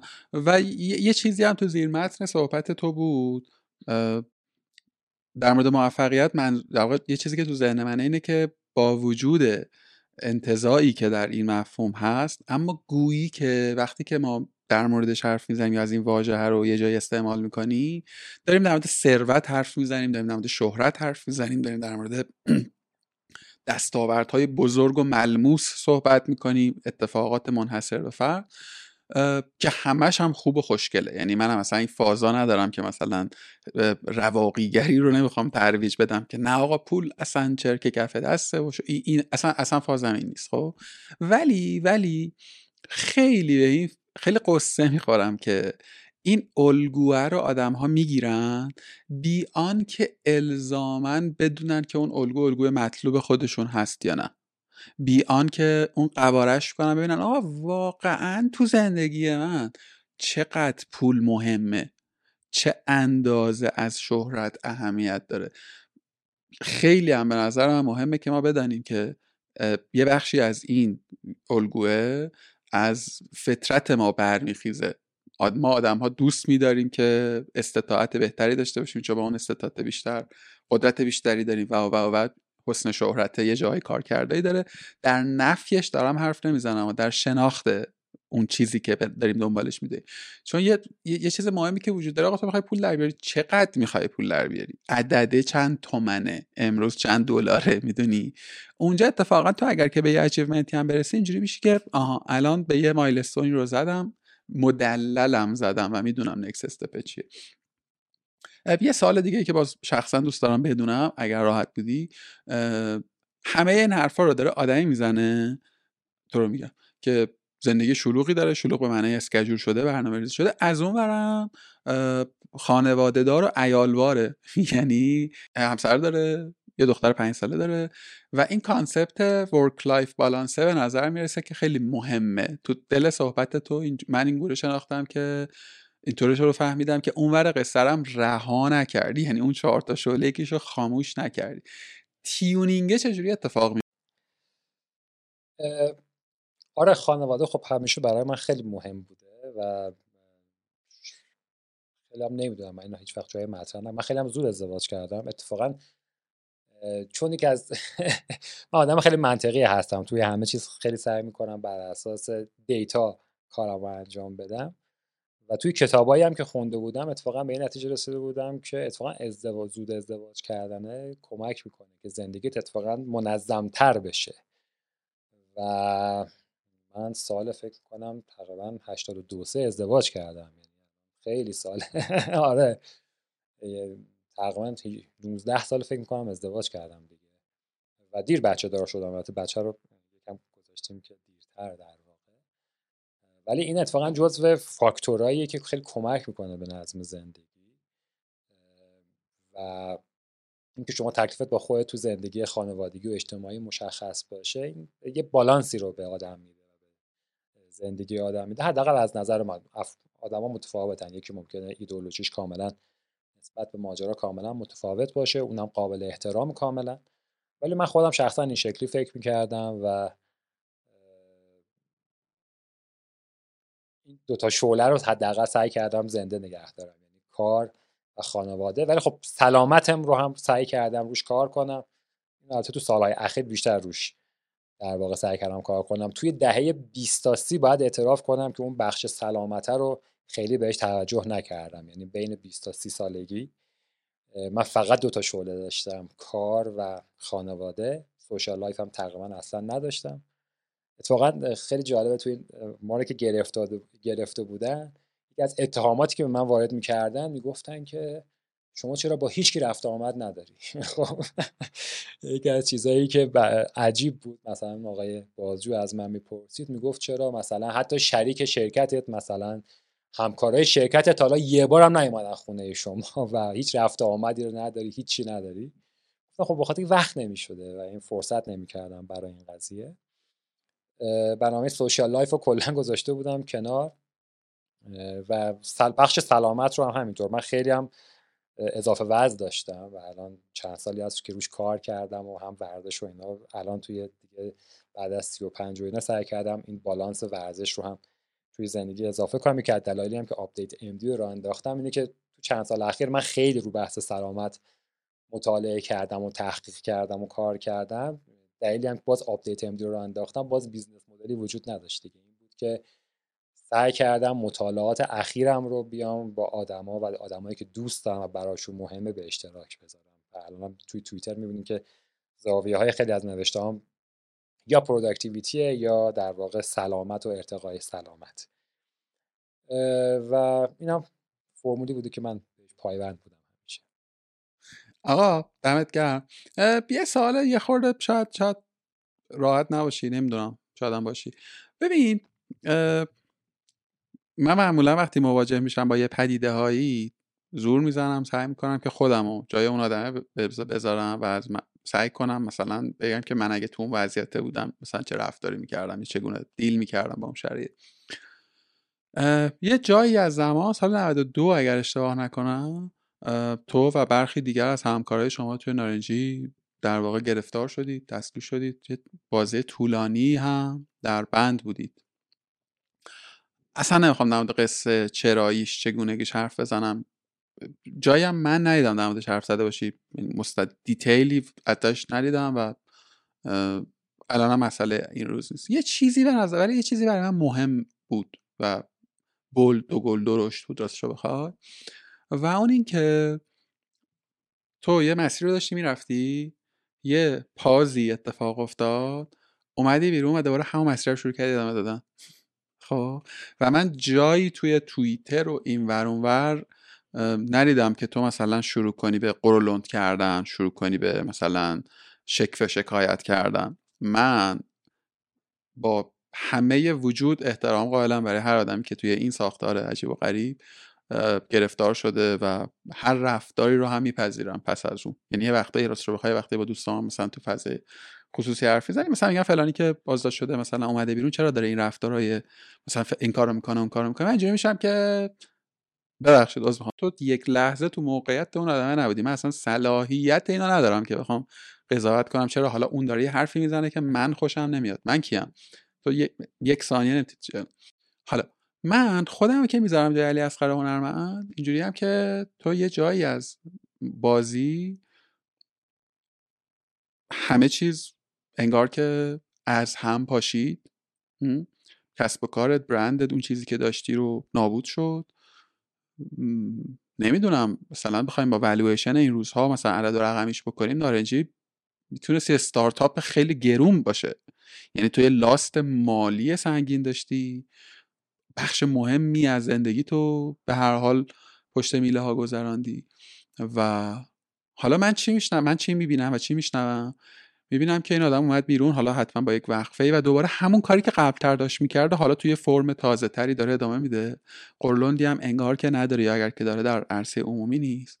و الان ازش میشنوم که توی اون زندان میگه که آقا من اوکی هم بودم، مثلا تایمینگ ردیف بود و مثلا دوش آب سردش. یعنی این این یه این دیگه نمیتونه مثلا، یعنی من من اینجوری هم که اصلا نمیتونم بفهمم که آجی تو رو گرفتن انداختن اون تو، بعد تو الان از از داشتن دوش آب سرد خوشحال بودی یا از اینکه مثلا تایم اسکیجول مثلا منظمی داشته خوشحال بودی. من مثلا انسان در جستجوی معنا رو هم که میخوندم نمیفهمیدم ها، میدونی، یعنی اینجوری هم که من اصلا نمیتونم، من فردا صبحش تعقیب مثلا تلاش نمیکنم. این از کجا میاد؟ این این این به نظر من دیگه اکستریم خوشبینیه، یعنی اصلا من از من قابل اصلا قابل دفاع نیست. میدونم چی میگیم. ببین من فکر میکنم که با غر زدن چیزی درست نمیشه. یعنی دقیقا من میتونستم بیام شروع کنم جزئیات داستان رو بگم. یعنی من اگه بخوام دلیلی که اصلا صحبت نکردم در موردش اینه که من الان میتونم چیزای راجع به این پرونده تعریف کنم که ببینید چقدر خنده‌دار ماجرا. واردش نمیشم به خاطر اینکه دوست ندارم تا خیلی هم من گفتن چرا نمیاید در موردش صحبت کنیم، چون دوست ندارم که بیام حاشیه سازی بکنم، ترجیح میدم به اصل کار و تخصص خودم بپردازم. با حاشیه سازی هم هیچ وقت سازنده نیست، واقعا کمک نمیکنه به ماجرا. شاید حالا یه روز در آینده در موردش مفصل صحبت کنیم، الان فکر نمیکنم زمان مناسبی برای این قضیه باشه.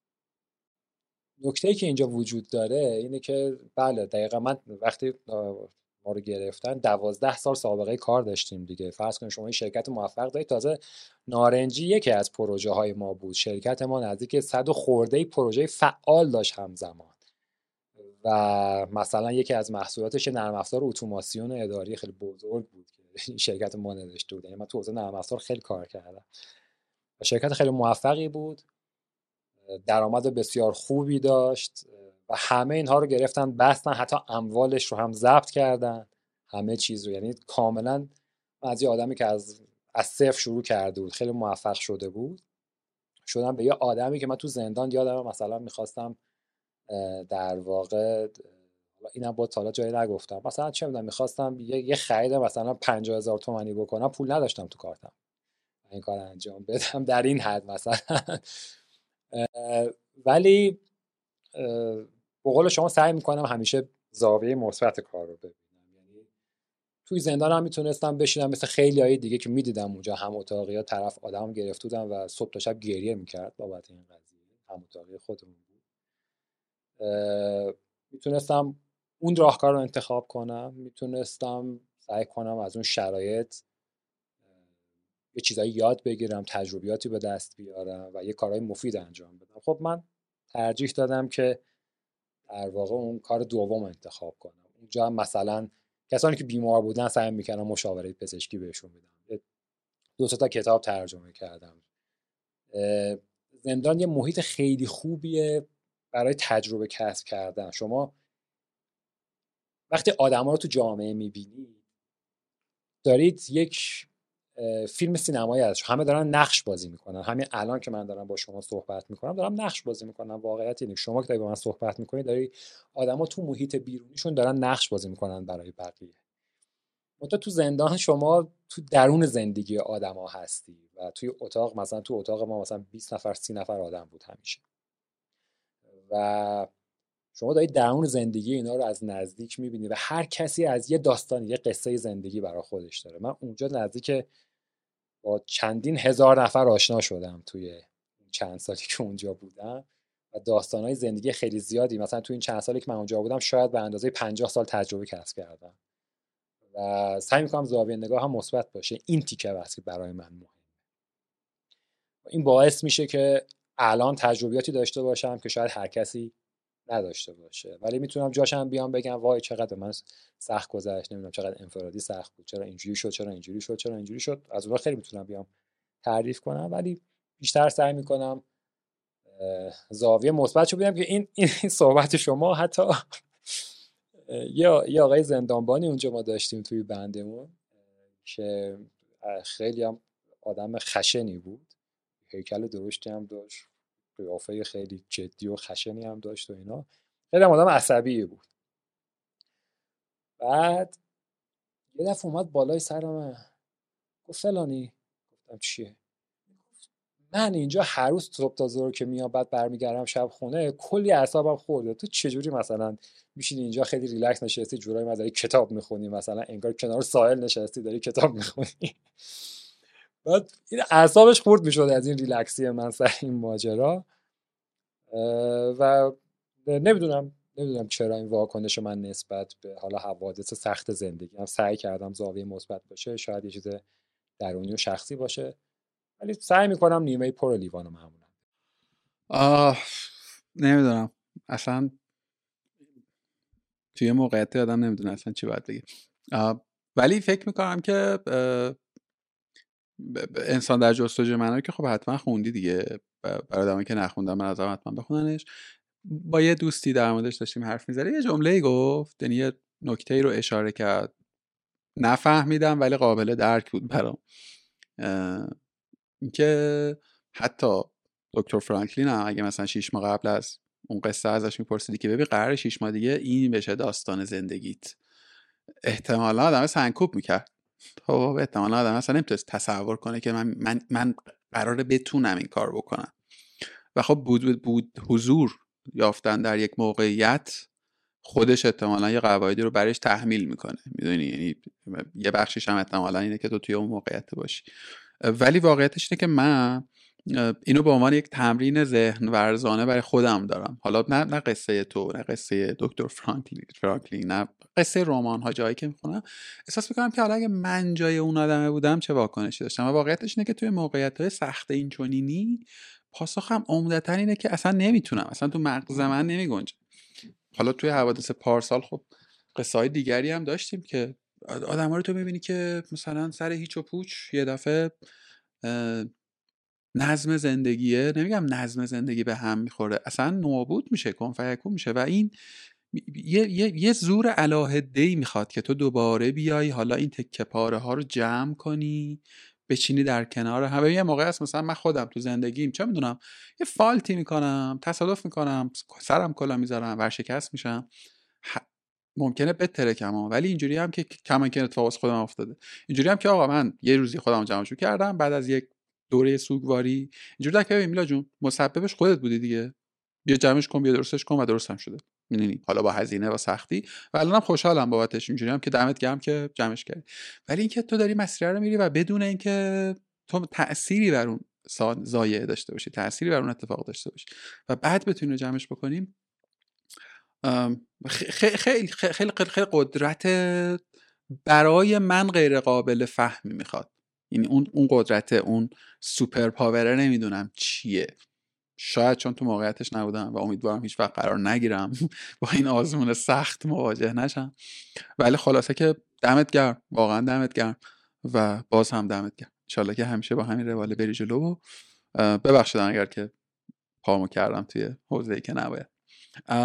آقا بیا یه خورده حرفای خوب بزنیم. تو یه پلتفرمی من دیدم درست کردیم به اسم بزرگراه، که در واقع میشه گفت یه پلتفرم آموزشیه. یه پلتفرم آموزشیه تا جایی که من فهمیدم یه بی تو بی تو سی پلتفرمه، یعنی هم پلت خود پلتفرم از سافت‌ور در اختیار دیگران قرار میدین، همین که خودش یه پلتفرمیه که داره کار محتوایی میکنه.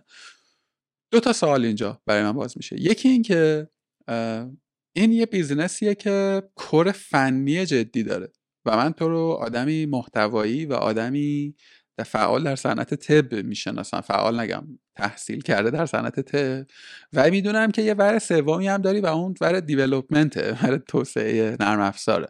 حالا نمیدونم الان هد قصه فنی خودتی یا نه، خیلی نامتج... نامتناجسه با اون دوتا زل دیگه، میدونی، کار کد نویسی و اینا. یکی اینا هر جوری دوست داری، یا اگه دوست داری در موردش خود گپ بزنی و تو دلش، به نظر من بزرگراه رو هم هر جوری فکر میکنی لازمه معرفی کن. چیزی که برام جالبه بدونم که در واقع درباره بزرگراه بدونم اینکه تو چرا رفتی سمتش، یعنی با چه ویژنی رفتی سمتش. برگرد این نقبی هم بزنم به اول گفتگومون، من مطمئنم که تو یه ویژنی هم داری براش، یعنی یه چیزیه که احتمالاً مثلا با یه نگاهی رو به آینده ای این اتفاق افتاده. این هم اضافه بکنم که هم این آدمی که پلتفرم تولید و فروش محتوای آموزشی ویدیویی ساخته، خودش اوردی تو یوتیوب فعاله و جدی هم داره توش بازی میکنه. و این دوتا یه خورده بخوام ببینم که داینامیکش و اون اکوسیستمی که داری میسازی چه شکلی داره کار میکنه. شانزده تا سوال شد آقای هنرمند. در مورد بعد فنی صحبت شد. خب من برنامه‌نویسی رو خیلی دوست داشتم از خیلی وقت پیش، و خودم هم سالها برنامه‌نویسی می‌کردم. یعنی قبل از اینکه برم رشته پزشکی بخونم کار برنامه‌نویسی رو هم انجام میدادم و همزمان، و اصلا تو شرکت خودم چند سال اول هم دیزاینر بودم، یعنی هم من کلی کار طراحی وبسایت و اینا انجام دادم، یعنی بخش ظاهر گرافیکش و فتوشاپ و اینها. فتوشاپ بود، الان خب همه فیگما استفاده میکنن، و کلی هم کار برنامه‌نویسی انجام دادم، خیلی زیاد. من از یه جایی دیگه کم کم رفتم به سمت در واقع مدیریت پروژه در واقع و مدیریت محصول. خب این بعد من کمتر دیده شده حالا تو رسانه و اینا، چون همیشه خیلی نارنجی و اینجور چیزا برجسته بوده. بعد فنی من کمتر دیده شده، ولی از اون بخشایی که خیلی دوستش دارم. یعنی من نارنجی رو هم ورژن یکش رو خودم نوشتم مثلا شخصا، هم طراحی، یعنی اون گرافیکی دیدید، هم گرافیکش. حالا گرافیک چیز خاصی نبود، کلا تو دو سه روز من در واقع کل فرایند نوشتن نارنجی از صفر تا صد شاید کمتر از دو هفته شد. این بود همیشه در من وجود داشته، جزء علاقه من همیشه، هم الان توی تفریحاتم هم همیشه دنبال این قضیه هستم و دنبال میکنم. چند سال گذشته همونجوری گفتم توی بحث مدیریت پروژه بیشتر بودم. الان بزرگراه در واقع نه، هد فنیش من نیستم، یه دوست خیلی خوب دارم، محمود فیز، شاید بشناسید توی از توی توییتر، و ایشون در واقع هد فنیه و یه تیم خیلی کوچیکه از بچهای با استعدادم اونجا هستن، مثل مثلا محمد صالحی یا صادق روحانی، که اینا روی بخشای برنامه‌نویسی کار میکنن. من هم در واقع توی بخش حالا در واقع یو آی و اینها سعی میکنم در بخشی که از اعضای تیم اونجا فیدبک بدم و نظر بدن که کار پیش بره. نگاهی که اونجا داشتیم بیشتر این بوده که باز یه خلأ حس کردم که توی ایران وجود داره. ببینید ما یه مشکل بزرگ داریم، اینه که نرم افزارهای آموزش مجازی یا ال ام اس هایی که وجود دارن، مثلا یه چیزی مثل مودل رو شما در نظر بگیرید،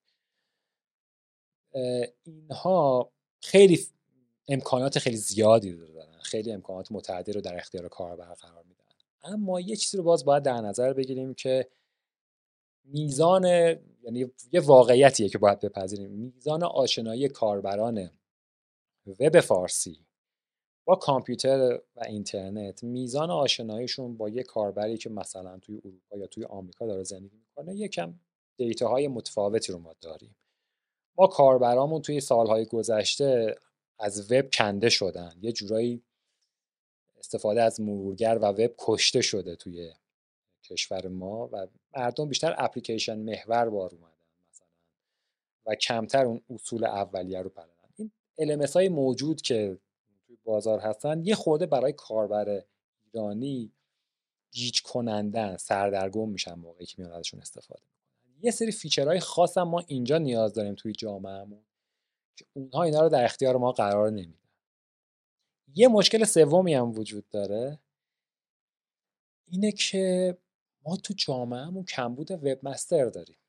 حالا کلمه وب مستر اگه بخوایم تعریفش بکنیم، اینه که شما اکثر سایت‌های نمیدونم شرکت های خصوصی، بخش نیم خصوصی، دولتی، اینا رو اگه بیاین نگاه کنید، اکثرا هم محتواها بد نوشته شدن. یعنی شما اگه بخواید نظر کانتنت به اینا نگاه بکنید، این کانتنت ها مشکل دارن، از نظر چیدمان و نحوه ارائه مشکل دارن، از نظر آپدیت شدن مشکل دارن. شما اکثر وبسایت های فارسی رو نگاه کنید، وبسایت های درب و داغون هم، مگر اینکه یه سری استارتاپ تو ایران داریم که حالا تیمای حرفه‌ای دارن اینا رو در واقع مدیریت میکنن، ولی غالب وبسایت ها رو که نگاه بکنید، اینا اوضاع خوبی رو ندارن و وضعیت مناسبی رو ندارن. پس ما دو سه تا مشکل داریم.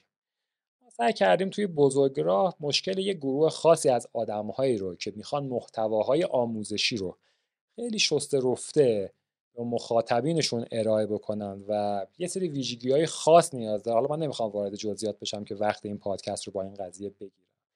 سعی کردیم نیاز یک گروه خاص رو در واقع بیایم پوشش بدیم، کسانی که دوست دارن.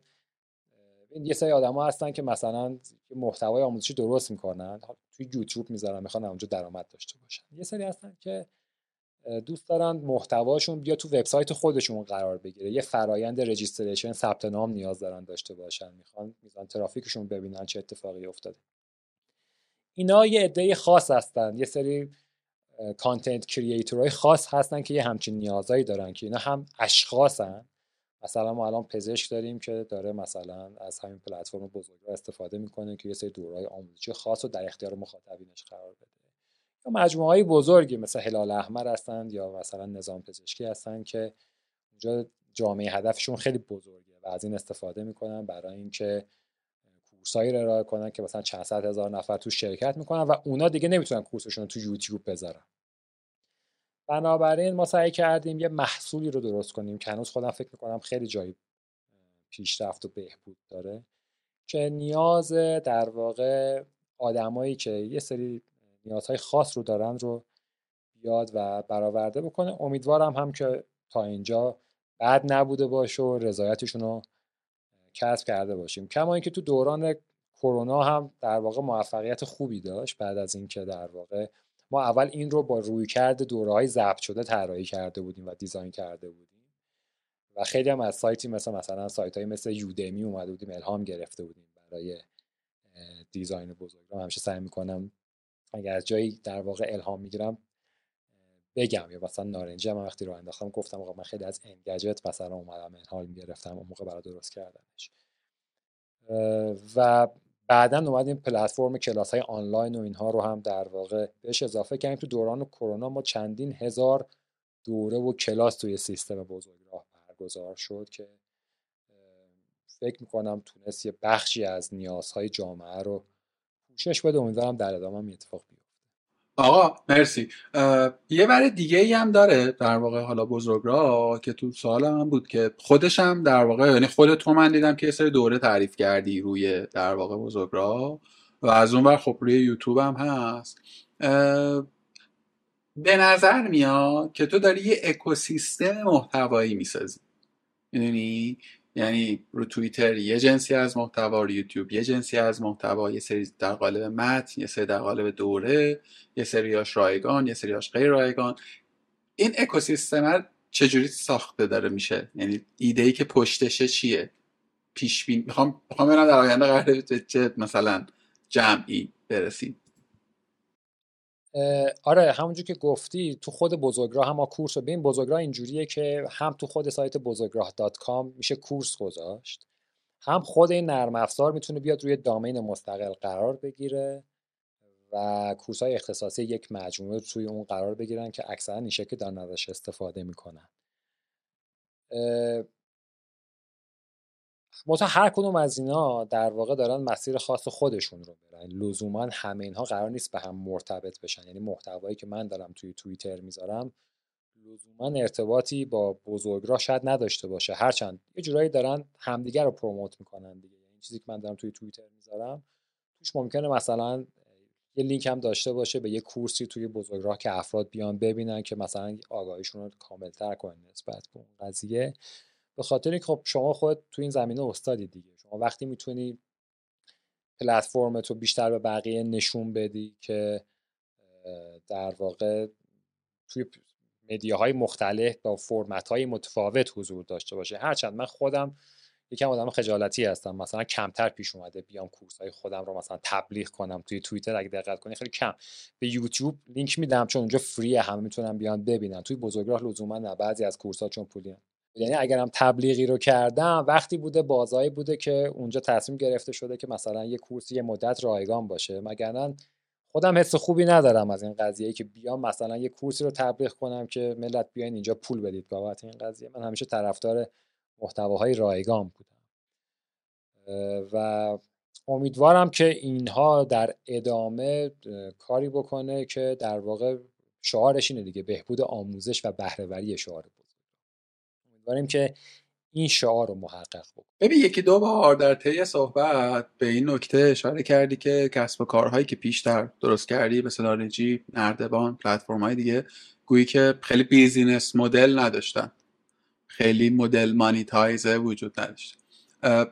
کماکان با این خط مشی فکری داری نگاه میکنی یا نه؟ یعنی الان دیگه یه خورده ساختارمنده، مثلا تارگت گذاری مثل همون همه چیزایی که تو فاز استارتاپی میگن و داری، یعنی که نه یه مدل خود علیاصغر هنرمند رو داره. والا یه خورده بهتر شده نسبت به دوران جوانی، یعنی یه مقدار الان بیشتر حساب کتاب های این ماجرا میکنیم که به کدوم مسیر حرکت کنیم و چه اتفاقی بیفته. بالاخره تجربیات گذشته باعث میشه که آدم یه مقدار منطقی تر عمل بکنه، ولی نه همچنان من بر اساس اون حس درونی خودم هم کار میکنم دیگه. یعنی این آپدیت ام دی رو هم که اومدیم کنار بزرگراه از تقریبا از فروردین امسال راه انداختیم دیگه، الان هفت هشت ماه بیشتر نیست که راه افتاده. منم دقیقاً به این حس رسیدم که الان جای مثلا یه محتوای الان میس اینفورمیشن خیلی زیاد شده توی اینترنت، تو حوزه‌های مختلف. حالا مثلا حوزه تکنولوژی، حوزه‌ای که من الان واردش نمیشم به خاطر اینکه دیگه الان پر شده، یعنی اون خلأه توش وجود نداره که من احساس کنم خب من بیام الان در مورد تکنولوژی بنویسم و مردم نیاز دارن در این مورد بدونن. نه، الان اونجا واقعا خیلی‌ها هستن که دارن کار میکنن و واقعیت اینه که تو ذهن خود منم اینه یه قله‌ای که قبلا فتح شده. آدم دوست نداره من الان بیام توی حوزه تکنولوژی کار کنم. اوکی، خب شاید موفق بشم دوباره، حتی گارانتی وجود نداره که دوباره بیام کار کنم و موفق بشم. همیشه تو هر چیزی امکان شکست وجود داره. ولی خب اونجا در واقع تو ذهن من تیکش خورده شده. حالا بیایم ببینیم توی حوزه مثلا آموزش و تو حوزه در واقع سلامت، ارتقاء سلامت، میشه کاری انجام داد یا نه. تو این حوزه الان ما به شدت توی هر دو حوزه به شدت میس اینفورمیشن داریم. اطلاعات غلط و اطلاعات پزشکی به شدت گمراه کننده داره در اختیار مردم قرار میگیره. خب من دارم تلاش میکنم که یه مقدار اطلاعات بر مبنای شواهد علمی معتبر، پژوهش‌های معتبر در اختیار کاربران قرار بگیره و امیدوارم اینم تو این بخش هم باعث بشه یه مقدار این بیزنس مدل نداشتن، این مارکتینگ پلن نداشتن رو نقطه پاشنه آشیل نمیبینیش؟ چرا؟ شاید شما اگه بخواید بهش از بالا نگاه بکنید در واقع یه حماقت به نظر برسه اصلا، ولی تجربه به من نشون داده شما وقتی از کاری لذت میبری بالاخره مسیر درست خودش رو پیدا میکنه.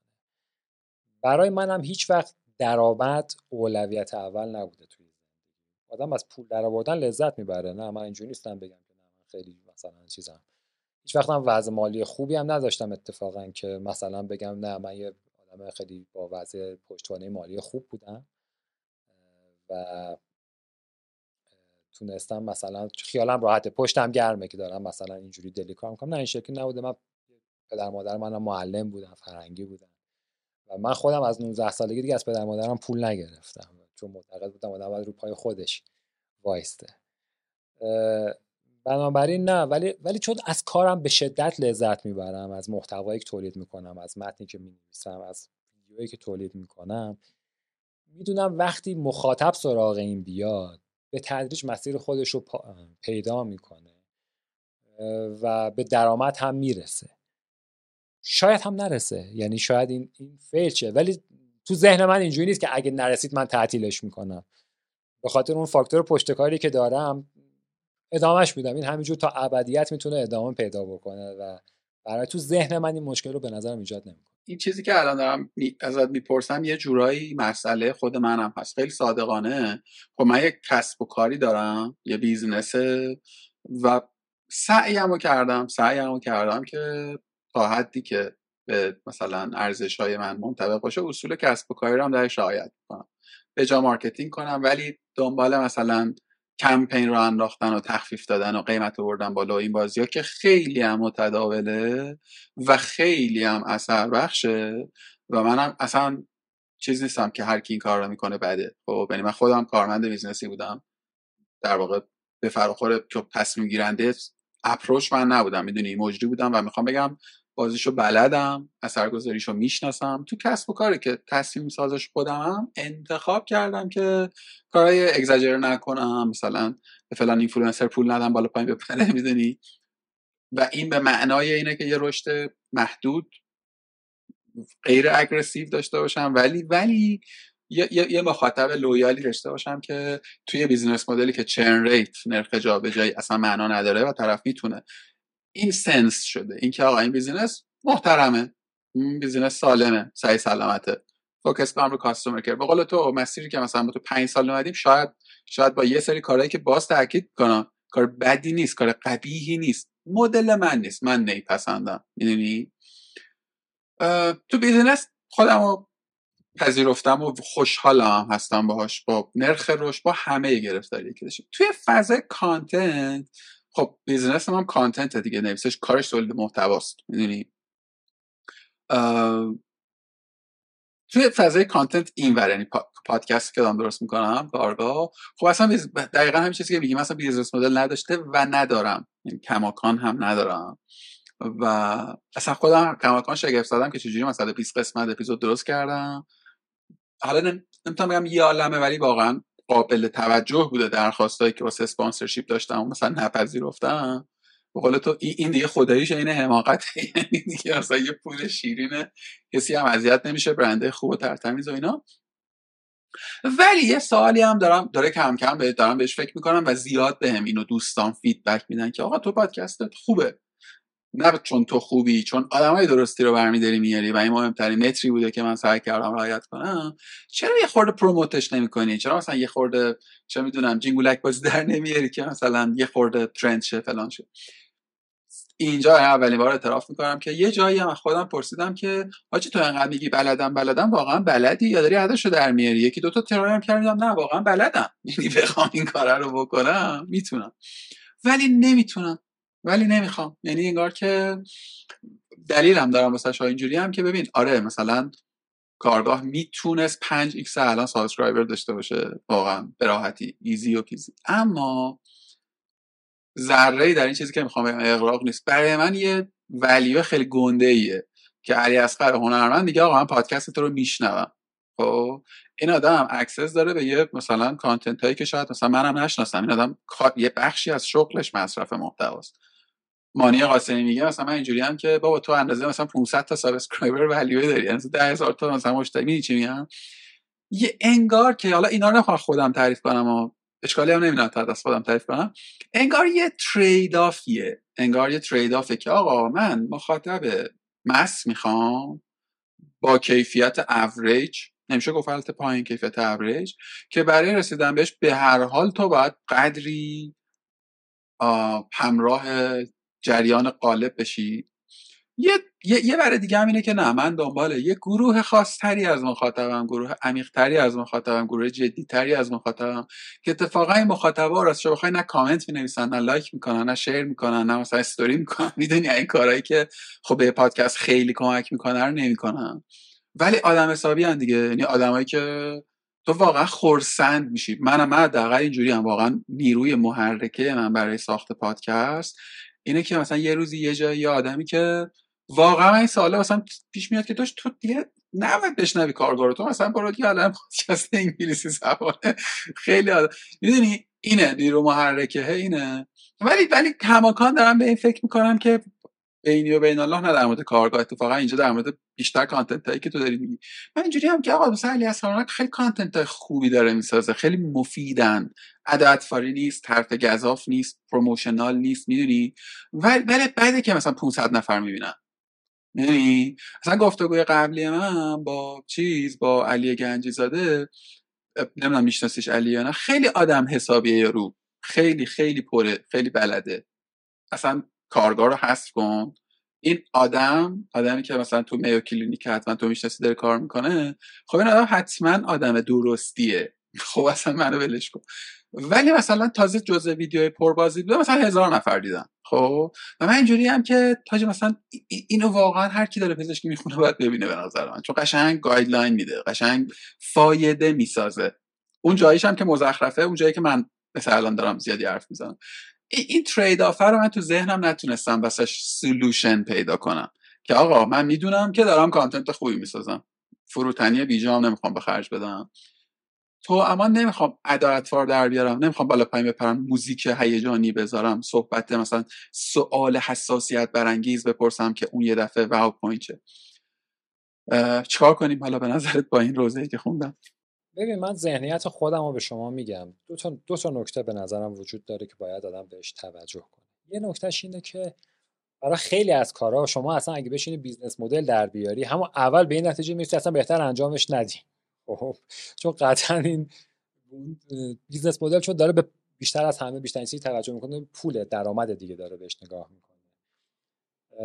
ما ما یه جایی چند وقت پیش اومدیم یه مشاوره رو آوردیم، مثلا راجع به بزرگراه گفتیم آقا بیا دقیقاً اعداد ارقام رسم کن ببینیم مثلا اینو چه شکلی باید انجام بدیم که سوده باشه. بعد گفت حساب کرد، گفت آقا شما مثلا در سال اگه اینقدر در واقع سود خالص نداشته باشی اصلا کارو بی خیالش شو دیگه، اصلا ولش کن بره. بعد ما یه دفعه اعداد خودمون رو با اعداد مقایسه کردیم، دیدیم که مثلا از زمین تا آسمون فرق داره. خب اگه بخوایم اینجوری به ماجرا نگاه کنیم، ما هم باید مثلا اینو خیلی وقت پیش تعطیلش می‌کردیم، می‌رفتیم دنبال کارمون، ولی پاش وایستادیم و به یه جایی رسوندیمش که بتونیم ادامهش بدیم. این نکته مهم اینجاست، نکته دومی که میخوام بهت بگم اینه که بعضی آدما مثل من، مثل شما هم احتمالاً همینجوری هستیم، ما دوست نداریم جلوی بعضیا سر خم کنیم که بیزنس خودمون رو بزرگ کنیم. یعنی چی؟ یعنی من همیشه عادت کردم که در واقع کار رو یه جوری انجام بدم که بتونه از جیب خودم به نتیجه برسه. یعنی نیاز به سرمایه گذار نداشته باشم، نیاز نداشته باشم که کسی بیاد در واقع سرمایه توی سیستم من تزریق بکنه که بعدا مدیون کسی بشم، یا بگم آقا بیا اینقدر درصد از این سیستم مال شما، ولی به من کمک کن که رشد سیستم من زیاد بشه. این از نظر روی کردی احمقانه شاید به نظر برسه ها. یعنی الان درستش اینه که شما اگه یه چیز خوب داری، بیا در واقع پول جمع کن از جای دیگه، اینو پروموتش کن و برسون به یه جایی. مثلا نارنجی هم ما از یه جای شروع کردیم براش تبلیغ گرفتن توی سایتایی که مثلا فکر می‌کردیم در واقع مخاطب جدید میاره سمت ما. متا از کی مثلا توی یه سال آخره سال نا... کار نارنجی بود، سال نود و یک بود، در حالی که ما از سال هشتاد و شش اینو شروع کرده بود. اونم چرا؟ به خاطر اینکه دیگه اونقدر درآمد داشت که من میتونستم از اون درآمد خودش، از اون تبلیغاتی که میگیرم، خودم بیام خرج کنم، جای دیگه تبلیغ بگیرم. یعنی اگه یه جایی هم من هیچ وقت من قدرت مالی زیادی نداشتم که بیام پول خرج کنم روی چیزی، متا توانایی فنی داشتم و توانایی شخصی تولید محتوا رو داشتم و توانایی مدیریت یه تیم در واقع تحریریه خوب داشتم، ولی پول نداشتم، جیبای من خالی بود. بنابراین همیشه بیزنس مدلم رو بر اساس مهارتام پیش بردم، نه بر اساس پول گرفتن از دیگران برای رشد. این باعث میشه که بیزنس مثل من و شما خیلی آرومتر رشد بکنه، خیلی کنتر رشد بکنه، ولی از اون ور خیالت راحته که نرفتی جلوی یه عده، یه شخص، یه گروهی سرتو خم کردی که آقا مثلا کاری کنی که من سرعت رشدم بیشتر بشه. حتی این سم خر... خم کردن لزوما چیز بدی نیست، منظور من اینه. من تا تو ذهن من من همیشه کارآفرین بودم، هیچ وقت کارمند جایی نبودم. از روز اول همیشه خودم رو تو پوزیشنی گذاشتم که جایگاه مدیریت داشتم. همیشه دوست نداشتم برای جایی کار کنم، در نقش نیروی جایی باشم. برای من فرمول کار کرده، حداقل اون رضایت شخصیه رو من داشتم از کاری که انجام دادم. شاید نتیجهش این بوده که دیرتر به پول رسیدم و درآمد کمتری داشتم، ولی اولش استرس اینم نداشتم که من الان باید به یکی دیگه جواب پس بدم که حالا پولی که تو سیستم من گذاشتی چی شد، چه کار کرد. و شب اینجوری خیلی راحت‌تر می‌خوابم. از شوخی در مورد جذب سرمایه با تو هم دل و هم نظر نیستم، یعنی اتفاقا خیلی فاز استرس ندارم. اون داره یه قماری میکنه و منم تونستم در واقع، یعنی به نظرم اتفاقا عنصر سرمایه عنصر مهمیه و اتفاقا سرمایه پذیر شده جهت ریسک بیشتری میکنه از سرمایه گذار. خب ولی با تو میتونم بفهمم که این مایندست کجا میاد و نفیش هم نمیکنم. صادقانه اتفاقا فکر میکنم توی اکوسیستم ایران، خب اگه کانادا بودم حتما این حرفو نمیزدم، توی اکوسیستم ایران حتما که بیزنس مدل بوت استرپ بیزنس مدل به مراتب بهتریه. جوی سرمایه گذار توی ایران الزاما کمک نیست، هدیکه، یعنی دشواری به دشواری های تو میافزایه قبل از اینکه تو بخوای باش به مسئله بخوری. ولی ولی یه منظر دیگه‌ای هم من دارم بهش نگاه می‌کنم. ببین قصه حالا یه بحثش بس بود مانیتایزه، با پول در آوردنه، خیلی ساده و شفاف. من همین الان که دارم صحبت می‌کنم گزینه هایی هستن، گزینه های شریف و درست حسابی ها، سایت قمار و فلان نه. یعنی مثلا آدم میگه که آقا من یه استارتاپی هم بیزنسی هم آدینس تو میخوره من، و در واقع همشون اپروچ از غیر بوده، من جایی اعلام نکردم میخوام اسپانسر بگیرم، شاید بخوام کار بکنم، یعنی نفیش هم نمیکنم، بعدم نیست، خیلی مدل درستیه. یعنی میخوام بگم من امروز اراده کنم میتونم مانیتایز کنم کارگاهو تو رنج عددی خوبی. یعنی اتفاق قشنگم حداقل تو ذهن من اینه که اون آدمم که اپروچ میکنه میدونه کجا داره میاد و انتظار مثلا یه عدد خورده هم نداره، صادقانه، یعنی حاضر همسنگوان. حالا این این که من انتخاب کردم فعلا این کار نکنم یا یا گیجیه که من دارم، حالا اون درست یا غلطش، من راستش رو بخوام بیشتر مصرف شدن کانتنت رو در محل سوالمه، میدونی. بذار یه بار دیگه هم حالا قصه نگاه بکنی. ببین همین الان مثلا تو یوتیوب یه عالمه کانتنته، منم اصلا باز از این فضا نیستم، وای چرا نمیدونم کانتنت زرد زیاده، جامعه مخاطب خودشو داره، مصرف خودشو داره، مثلا کاری با اون قصه ندارم. ولی من معتقدم آقا دوره‌ای که تو تولید کردی، محتوایی که تو الان داری میذاری یوتیوب، همین همین مدل کانتنتی که تو خول موضوع بهره وری داری پدید میاری، محتواهایی هستند که لازم آدمای زیادتری ببیننشون. خب حالا علیاصغر هنرمند تولید نکنه، علی رضا ایکس تولید کنه، اصلا اینجا شخص تو هم رو خواهی میخوام بذارم کنار. کانتنتایی که علی اجوانی تولید میکنه کانتنتای خوبی ان، خب ولی غم انگیزه که محکم مصرف میشن، غم انگیزه که آدمای کمی اینا رو میبینن. و مثلا میدونی بعد تو میبینی یه خورده اونورترش مثلا یه کانتنتی مثلا اومده داره مثلا پارودی فلان آرتیستو در میاره، مثلا پنجاه ایکس اون باز دیده. این یه خورده، حالا من دلایلی که خودم تو ذهنم دارم میگم، تو یه خورده اصلا چون یه جوری فکر کنم مثلا شاید برای آدمای جالب باشه شنیدنش، نمیدونم. من به یه جای صحبتام گفتم یه علت مهمش اینه که این کانتنت تو برای مصرف اون محتوایی که تو میسازی از یه اوریجی انگار آدما باید بالاتر باشه. خب نمیخوام بگم الیت و اینا، شاید هم بشه گفت نمیدونم، یعنی اوریجی اون آدمی که از اوریج بالاتره کامنت نمینویسه، یعنی خیلی میل به کامیونیکیت این تیپی نداره، لایک نمیکنه، شیر نمیکنه، میدونی سوشالش نمیکنه، در پاس نمیده به بغلی. و خب تو میدونی که چقدر اینا تو الگوریتم مهمن، میدونی، یعنی مثلا دو تا کامنت آدمه، یه آقایی لطف کردم، واقعا لطف کردم، خیلی ازش ممنونم، روی لینکدینش یه محبتی داشت به من و کارگاه، همین مثلا یه هفته پیش. و خب من تریس میکنم دیگه، هر روز مثلا چند نفر سابسکرایب میکنن تو کست باکس و اینا. و این آقا هم نتورک کوچکی داشت، یعنی مثلا نتورکش خیلی نتورک بزرگی نبود، میدونی، مثلا شاید مثلا هفتصد نفر یه عددی میزنه توی. و ببین اون روز بیست نفر سی نفر بالای اوریج هر روزه یه کارگاه آدم اومدن تو کست باکس سابسکرایبش کردن، میدونی. و, و, و بارها من این تجربه هر رو داشتم که وقتی یه آدمی از بیرون میاد در مورد یه کانتنت، چون خیلی دیگه چیز میشه دیگه، آدما تراست میکنن و میرن ترای کنن ببینن چی بوده، که مثلا کانتنت های زرد رو شفاف کنم، کانتنت های زرد و دریوری، این اتفاق زیاد براشون میفته. خب یعنی آدمای زیادی برد آفانسش میکنن. ولی من راستش رو بخوای تا الان ندیدم مثلا تو تایملاین من ندیدم مثلا این دوره تو رو کسی معرفی کنه. خب حالا اون مأخوذ به حیا بودن خودت، منم این ادعای مسخره رو دارم که آقا خودم هم نمیام مثلا کاری که دارم میکنم و پروموت کنم. خب نتورکم هم نتورک کوچیکی نیست، تهش تازه خیلی مثلا بخوام خودم حال بدم ریتوییت میکنم با بدون توجه به قواعدش، مثلا تو گلدن تایم نمیکنم، میکنم هم کله سر که منتشر میشه مثلا، میدونی. من میگم این ضعفو من دارم، خب ضعفم نیست، اتیتود گیره، حماقت، هر چی که هست. مخاطب آدم حسابیم هم نمیخواد، نمیتونم این انتظار رو ازش داشته باشم. خب حالا میخوام یه چیز رو تجربه کنم، تجربه کردم نتیجه داد تو هم میگم، میخوام سر اپیزودام اینو درخواست کنم یه بار ببینیم چه اتفاقی میفته.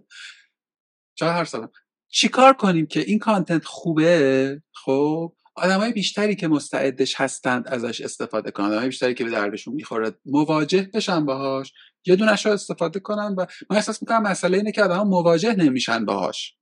و خب آخرین جمله هم بگم دیگه، قول نهار نزنم، من مدعیم مارکتینگ رو بلدم، دیجیتال مارکتینگ رو بلدم. خب الان تو به من بگو مثلا بری تعاقم رو بفروش، من به تو مارکتینگ پلان میدم. و من بگو که بزرگراه که بی تو بیه چکار کنیم، میتونم به تو چهار تا پیشنهاد بدم، تا توش کار میکنه.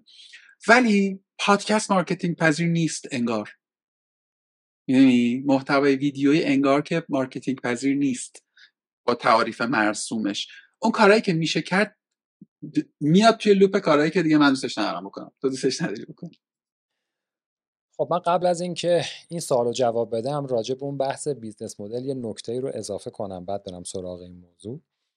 در مورد بیزنس مدل یه چیزی هم باید بگیم که واقعیت اینه که یه دلیلی هم که ما خیلی سراغش نمیریم اینه که قواعد بازی توی جایی که ما داریم زندگی می‌کنیم شاید متفاوت باشه با بعضی نقاط دیگه دنیا. بنابراین شما اگه خیلی هم همه چی رو دو تا چهار تا بشینی، در واقع یه اتفاقاتی میفته که به قول معروف خارج از همه محاسباتته و تمام حساب کتاب شما رو میرزه به هم. مثلا چند روز دید دیگه راجع به مثلا اینماد خیلی داره توی مثلا توی اینترنت سر و صدا میشه که آقا الان سایتشون یه تغییر تو سایتشون دادن که بیشتر از یک دو ماه همه دوچار مشکل شده بودن برای اینم. بعد ما هم باز چند تا از سایتایی که داشتیم دوچار این مشکل شد. من خودم درگیر چند تاش بودم و واقعا آدمو به جایی میرسونن که در به نقطه انفجار میرسونن توی این موارد. بنابراین اینجا خیلی نمیشه بر اساس دو تا چهار تا کتابای مثلا محاسبه بیزنس مدل و استارتاپ و اینا عمل کرد. یه دلیلی هم که شاید من خیلی سراغ این نوع روش‌های استاندارد اینجا نمیرم به خاطر اینکه تجربه به من نشون داده شما هر چقدر برید بر اساس منطق و قواعد پیشرفت کار بکنی، اینجا فرمول بازی کاملا متفاوته. بنابراین خیلی ریلکس‌تر باید با ماجرا برخورد بکنی و حل از این احتمال وجود داره که همه چیز برعکس شه. خیلی از این مثال ها دارم. شما فقط به مثلا داستان من نگاه نکنید که مثلا سال نود و دو همه چیز یه دفعه مثلا به قول معروف منفجر شد. این یه مثال خیلی به قول معروف اکستریم ماجراست. تو زندگی و تو کار روزمره ما هم خیلی زیاد از این اتفاقات میفته. فلان قانون یه دفعه عوض میشه. فرآیندها در جهت تسهیل امور نیست، در جهت سخت‌تر شدن و خرابتر شدن این هاست. باز چون نمیخوام غیر سازنده صحبت بکنم وارد مثالاش نمیشم، چون خیلی از این مثال ها میتونم تعریف بکنم. سعی میکنم زوایای مثبت رو بیشتر حرف بزنم. در مورد موضوع دوم که گفتی، در مورد این که چرا کانتنت های خوب کمتر دیده میشن و کانتنت های شاید با کیفیت پایین تر و زرد، حالا اگه بخوایم اسمشون رو بذاریم اگه درستی باشه، اینم بر اساس همون فرمول دوپامینیه که چند دقیقه پیش بر اساسش صحبت کردیم دیگه. ببینید کانتنتی که ما درست میکنیم کانتنتی نیست که برای مخ زدن کاربر طراحی شده باشه، برای هک کردن مغزش طراحی شده. کانتنتیه که کمک میکنه مغزش رو از هک خارج کنه و خیلی ها نمیدونن چه زحمتی پشت اینه. ما مثلا یه یکی از آخرین پادکست های تو آپدیت ام دی درست کردیم در مورد موضوع اچ آی وی و ایدز بود توی کشور ایران. یه محتوای کوتاهی هم هست، شاید ده پانزده دقیقه بیشتر نباشه. ما ما اپیزودا رو خیلی کوتاه سعی می‌کنیم درست کنیم، برخلاف این پادکست شما که خیلی لانگ فرم مدل طولانی مدته که اینا خیلی قشنگه. شما نمیدونید که روی متن این پادکست چند بار کار، یه چیزی حدود بیست و شش هفت بار این متن ویرایش شد. سناریو نویسی میکنم من اپیزودها رو کاملا، یعنی کلمه به کلمه، چون محتوای پزشکی هم هست. شما یه عددی رو بالا پایین بکنی از نظر چیز اشتباه میشه و غلط علمی توش پیدا میشه. اینجوری نیست من بیام اینجا راحت تو این پادکست حرف بزنم، اونجا باید خیلی دقیق صحبت کنم و مستند. یه چیزی نزدیک شش هفت تا از اساتید برتر کشور این متن رو خوندن، رو کلمه به کلمهش فیدبک دادن. میگم بارها این متن رفته و برگشته. برای یه اپیزود مثلا پانزده دقیقه حدود یک ماه وقت صرف شده تا یه سناریوی در حد هزار و پانصد تا دو هزار کلمه نوشته شده که بعد رفته شده یه اپیزود پادکست. مخاطب اینو نمیبینه و این کیفیت پشت اینو واقعا نمیبینه که چی از کار در اومده. ولی بله، از این ممکنه پنج دقیقه اولشو ببینه، بعد بره جاش توی یوتیوب شورت بگرده مثلا یا اینستاگرام بچرخه. و خبر بعد اینه که من فکر میکنم اوضاع بدتر هم میشه. یعنی تا یه سالهای آینده تازه ماهای نسلی هستیم که مغزمون کمتر درگیر این سوشال مدیا ها شده. من الان آدمای جوان‌تر رو که دارم میبینم روز به روز بیشتر دارن درگیر این موضوع میشن و محتوای خوب و محتوای با کیفیت روز به روز کمتر به نظرم دیده خواهد شد. یه آدمای خاصی هستن که با اهداف خاص میان سراغ این محتواهایی که شاید ما تولید بکنیم. به تدریج اینا مسیر خودشون رو پیدا خواهند کرد و طرفدار خودشون طرفدار خودشون رو پیدا میکنن. ولی من در کوتاه مدت نقطه امید خیلی براش نمیبینم و فکر نمیکنم راه فرمول هکی وجود داشته باشه که بشه این مدل محتوا رو کاری کرد خیلی پرطرفدار بشه. باید زمان بگذره و من خودم شخصا لزوما با این دید نمیسازم که این بترکونه، نمیدونم خیلی بزرگ بشه، خیلی آدمای زیاد بیان اینو ببینن. ولی منم میتونم بیام محتوای زردی تولید کنم که به قول معروف خیلی پرطرفدار باشه. اونطور دلیلی وجود نداره. من فکر می‌کنم میشه درست بکنم که از اون آدمایی که رفتن اون محتوا رو ببینن، اگه بتونم از هر پنجاه هزار نفر پنج نفرشون هم بکشونم سمت یه محتوای بهتر، فکر میکنم تو تو ذهن من این فرمول موفقیته. در کنار اون همه محتوای بدی که داره تولید میشه، حالا اینجا استیو جابز موقعی که سافاری ویندوز اومد معرفی کرد یه جمله‌ای گفت مثل یک یه لیوان آب خنک توی جهنم. اینم در واقع همینه دیگه، یه محتوای خوب وسط حالا یه عالمه محتوای بد مثل یه, یه لیوان آب خنکه. ولی به نظرم باید باشه، یعنی آدمایی مثل شما، حالا دیگران که دارن کارهای خوب انجام میدن که نمونهش شاید کم باشه و امیدوارم بیشتر بشه، امیدوارم کارو ادامه بدن و ناامید نشن سر این قضیه. حالا من فرمول خودم رو بخوام بگم، با تو موافقم با تو موافقم که اتفاقا من اصلا انادی با ما چرا ندارم. من اناد دارم با محتوای سخیف، اناد دارم. می‌خواستم بگم ندارم، فاز روشن فکر کردم دیدم ندارم واقعا، چون معتقدم در جهت تحمیق جامعه دارن کار میکنن و این تاثیرش به منم اتفاقا میرسه. وقتی که همسایه من داره اون کانتنت رو مصرف میکنه، سوادش میشه سواد اینستاگرامی، سوادش مثلا میشه در مورد مسئله فلسطین یه ویدیو بیست دقیقه‌ای دیده و مثلا اینجوریه که خب من دیگه همه چیشو میدونم و تو دیگه اصلا نمیتونی با آدم گفتگو کنی، نمیتونی بهش بگی ببین برادر من مثلا چهار تا کتاب بخوند و میدونی تا... بعد اسم کتابم که میبری مثلا ملت دیگه یاد گرفتن جدیدن، حالا تو فاز روشن فکری برداشتی و اینا، مثلا میدونی این این این فضا فضای غمباریه و تو احساس میکنی که آقا من هی دارم توی یه جامعه ای دارم تنها و تنها و تنها تر میشم. آدمایی که میتونم باشون گفتگوی عمیق داشته باشم، گفتگوی موثر، یه چیزی ازش در بیارم، چیزی یاد بگیرم، از یه چیزی رو از اون از آن خود کنم، یاداره که کمتر میشه. مثلا گلوبالی، یعنی فقط ایران نیست، یعنی خوشبختانه ما در این مسئله با همه جهان در یک سطحیم، حالا شاید یه خورده بالاتر جلوتر عقب‌تر. یعنی میخوام بگم این فازه که آره ایرانی‌ها اینجوریان، همه جای دنیا الان گل و گلبله، دیگه کار نمیکنه. شاید تا یه جایی از زمان درست بوده، دیگه کار نمیکنه. و ولی میخوام اینو بگم، با تو کاملا موافقم که توی این کامیونیتی اگر اسمشو بذاریم مثلا کانتنت کریئتور، کریئتورها، باید اون کانتنت توی همه لایه ها باید محتوا باشه و طبیعی هم هست که محتوای تو حجم کمتری داشته باشه از محتوای فلان واینر یوتیوبی، یعنی خیلی طبیعیه، بعد تا خیلی ایراد و مثلا نقطه ضعفی هم نیست. مسئله فقط اینه که ترجمه قاطع به یک جریان محتوایی میشن اون اونایی که گل درشترن. یعنی تو الان وقتی میگی پادکست، خب تو ذهن آدما یه یه مثلا چهار تا پادکستیه که اونا اصلا پادکست نیستن، مثلا طرف خلاصه کتاب میذاره، خلاصه کتاب پخش و پلا و بعد و ناقص و فقط فهم خودش رو گرفته. توییتری میگم توییتری الان که دیگه با چت جی پی تی هم خیلی راحت تر شده دیگه تولید کردن کانتنت. اینه اینه یه خورده گیر و گرفتاری من اینه. حالا شاید من اندازه تو آدم ویژنری صادقانه نیستم که بگم که خب من اینو گذاشتم ویژن زندگیم که به آدمای دیگه کمک کنم. صادقانه این ویژن یک من نیست. خب یک من اینه که به خودم کمک کنم، من آدم بهتری بشم. حالا اگر شدم، اگر از محل گفتگوی با علیاصغر هنرمند، خوندن چهار تا کتاب، نگاه کردن دو تا فیلم درست یه چیزی یادم گرفت، بعدم نمیاد که با دیگرانم شاره کنم، به اشتراک بگذارم.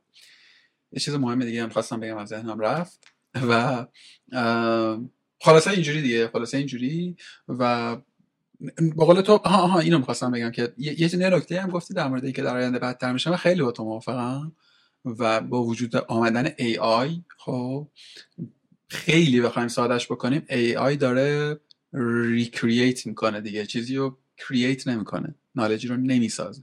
فرم بازی فرمه بازی بازی فرمه و ترند محتوایی به نظر میاد کما که شروع شده، یعنی در خیلی آینده نگرانه نیست. محتواهای از جنس ای آی که خوشمزند، خوشمزه ترند، کاملا با در نظر گرفتن سابقه مخاطبن و تو دیگه حالا اینجا یه چیزی که داری مسئله فکت چک، پروف چک و اینکه آیا واقعا این کانتنت کانتنت درستیه، فقط خوشمزه است. یه بار دیگه من صحبت کردم، نوآ هراری خیلی داره در این باره حرف میزنه و قشنگ داره بچش بچش به تهدید داره معرفیش میکنه. حالا من اونقدرم دیگه دارک نمیبینم قصه رو، ولی دارک دیگه، ولی تا بودی دارک. آقا من خیلی بهم خوب، اگه چیزی میخوای بگی بگو. من آره میخواستم بگم کارتون والی رو احتمالاً دیدی دیگه که کارتون قدیمیه، ولی توی اون آدما همه آدما خیلی چاق شدن و همیشه مانیتور جلوشونه، بیست و چهار ساعت کلهشون توی اینه. اگه خودمون رو نکشیم بیرون و نجات ندیم با کمک ای آی، آیندهمون این شکلی خواهد شد و پیش بینی خیلی خوبیه. آره دیدی گفتگوهای نوآ هراری؟ آره آره من بعضی از سخنرانیاش و پادکستاش رو هم گوش کردم. منتقدم خب داره تو دنیا، ولی من کلا مثلا یکی از اون ذهنای زیبای معاصر ماست، میدونی آدمه داره قشنگ میبینه چیزهای مختلف و خیلی هم بهش نقد هست، ولی به نظرم یکی از سورسایی که داشتم بهش فکر می‌کردم یه سری از مثلا کانتنتاشو ترجمه کنم، ولی خب اون همت رو ندارم. آقا خیلی به من خوش گذشت این گفتگو، هم مرور خاطرات شو برای من، هم بدون با ذره اغراق میگم یه سری کلید واژه است دل صحبت‌های تو بیرون آوردم که دارم می‌خوره سرچ کنم در موردش رو بخونم و اینا. مرسی که لطف کردی و وقت گذاشتی و اعتماد کردی و اومدی تو کارگاه. برای من بدون ذره اغراق افتخار بود با تو حرف زدم، با من آدمی که خودم رو متأثر از تو میدونم طی این سالها، و دمت گرم، ان شاءالله با همین کیفیت ادامه. ممنون، منم تشکر میکنم از اینکه وقت گذاشتی و شما به من افتخار دادی که در پادکست خوب کارگاه مهمان شما باشم و به امید دیدار مجدد. ارادتمندم. بسا به امید دیدار. خوب باشی، خدا نگهدار.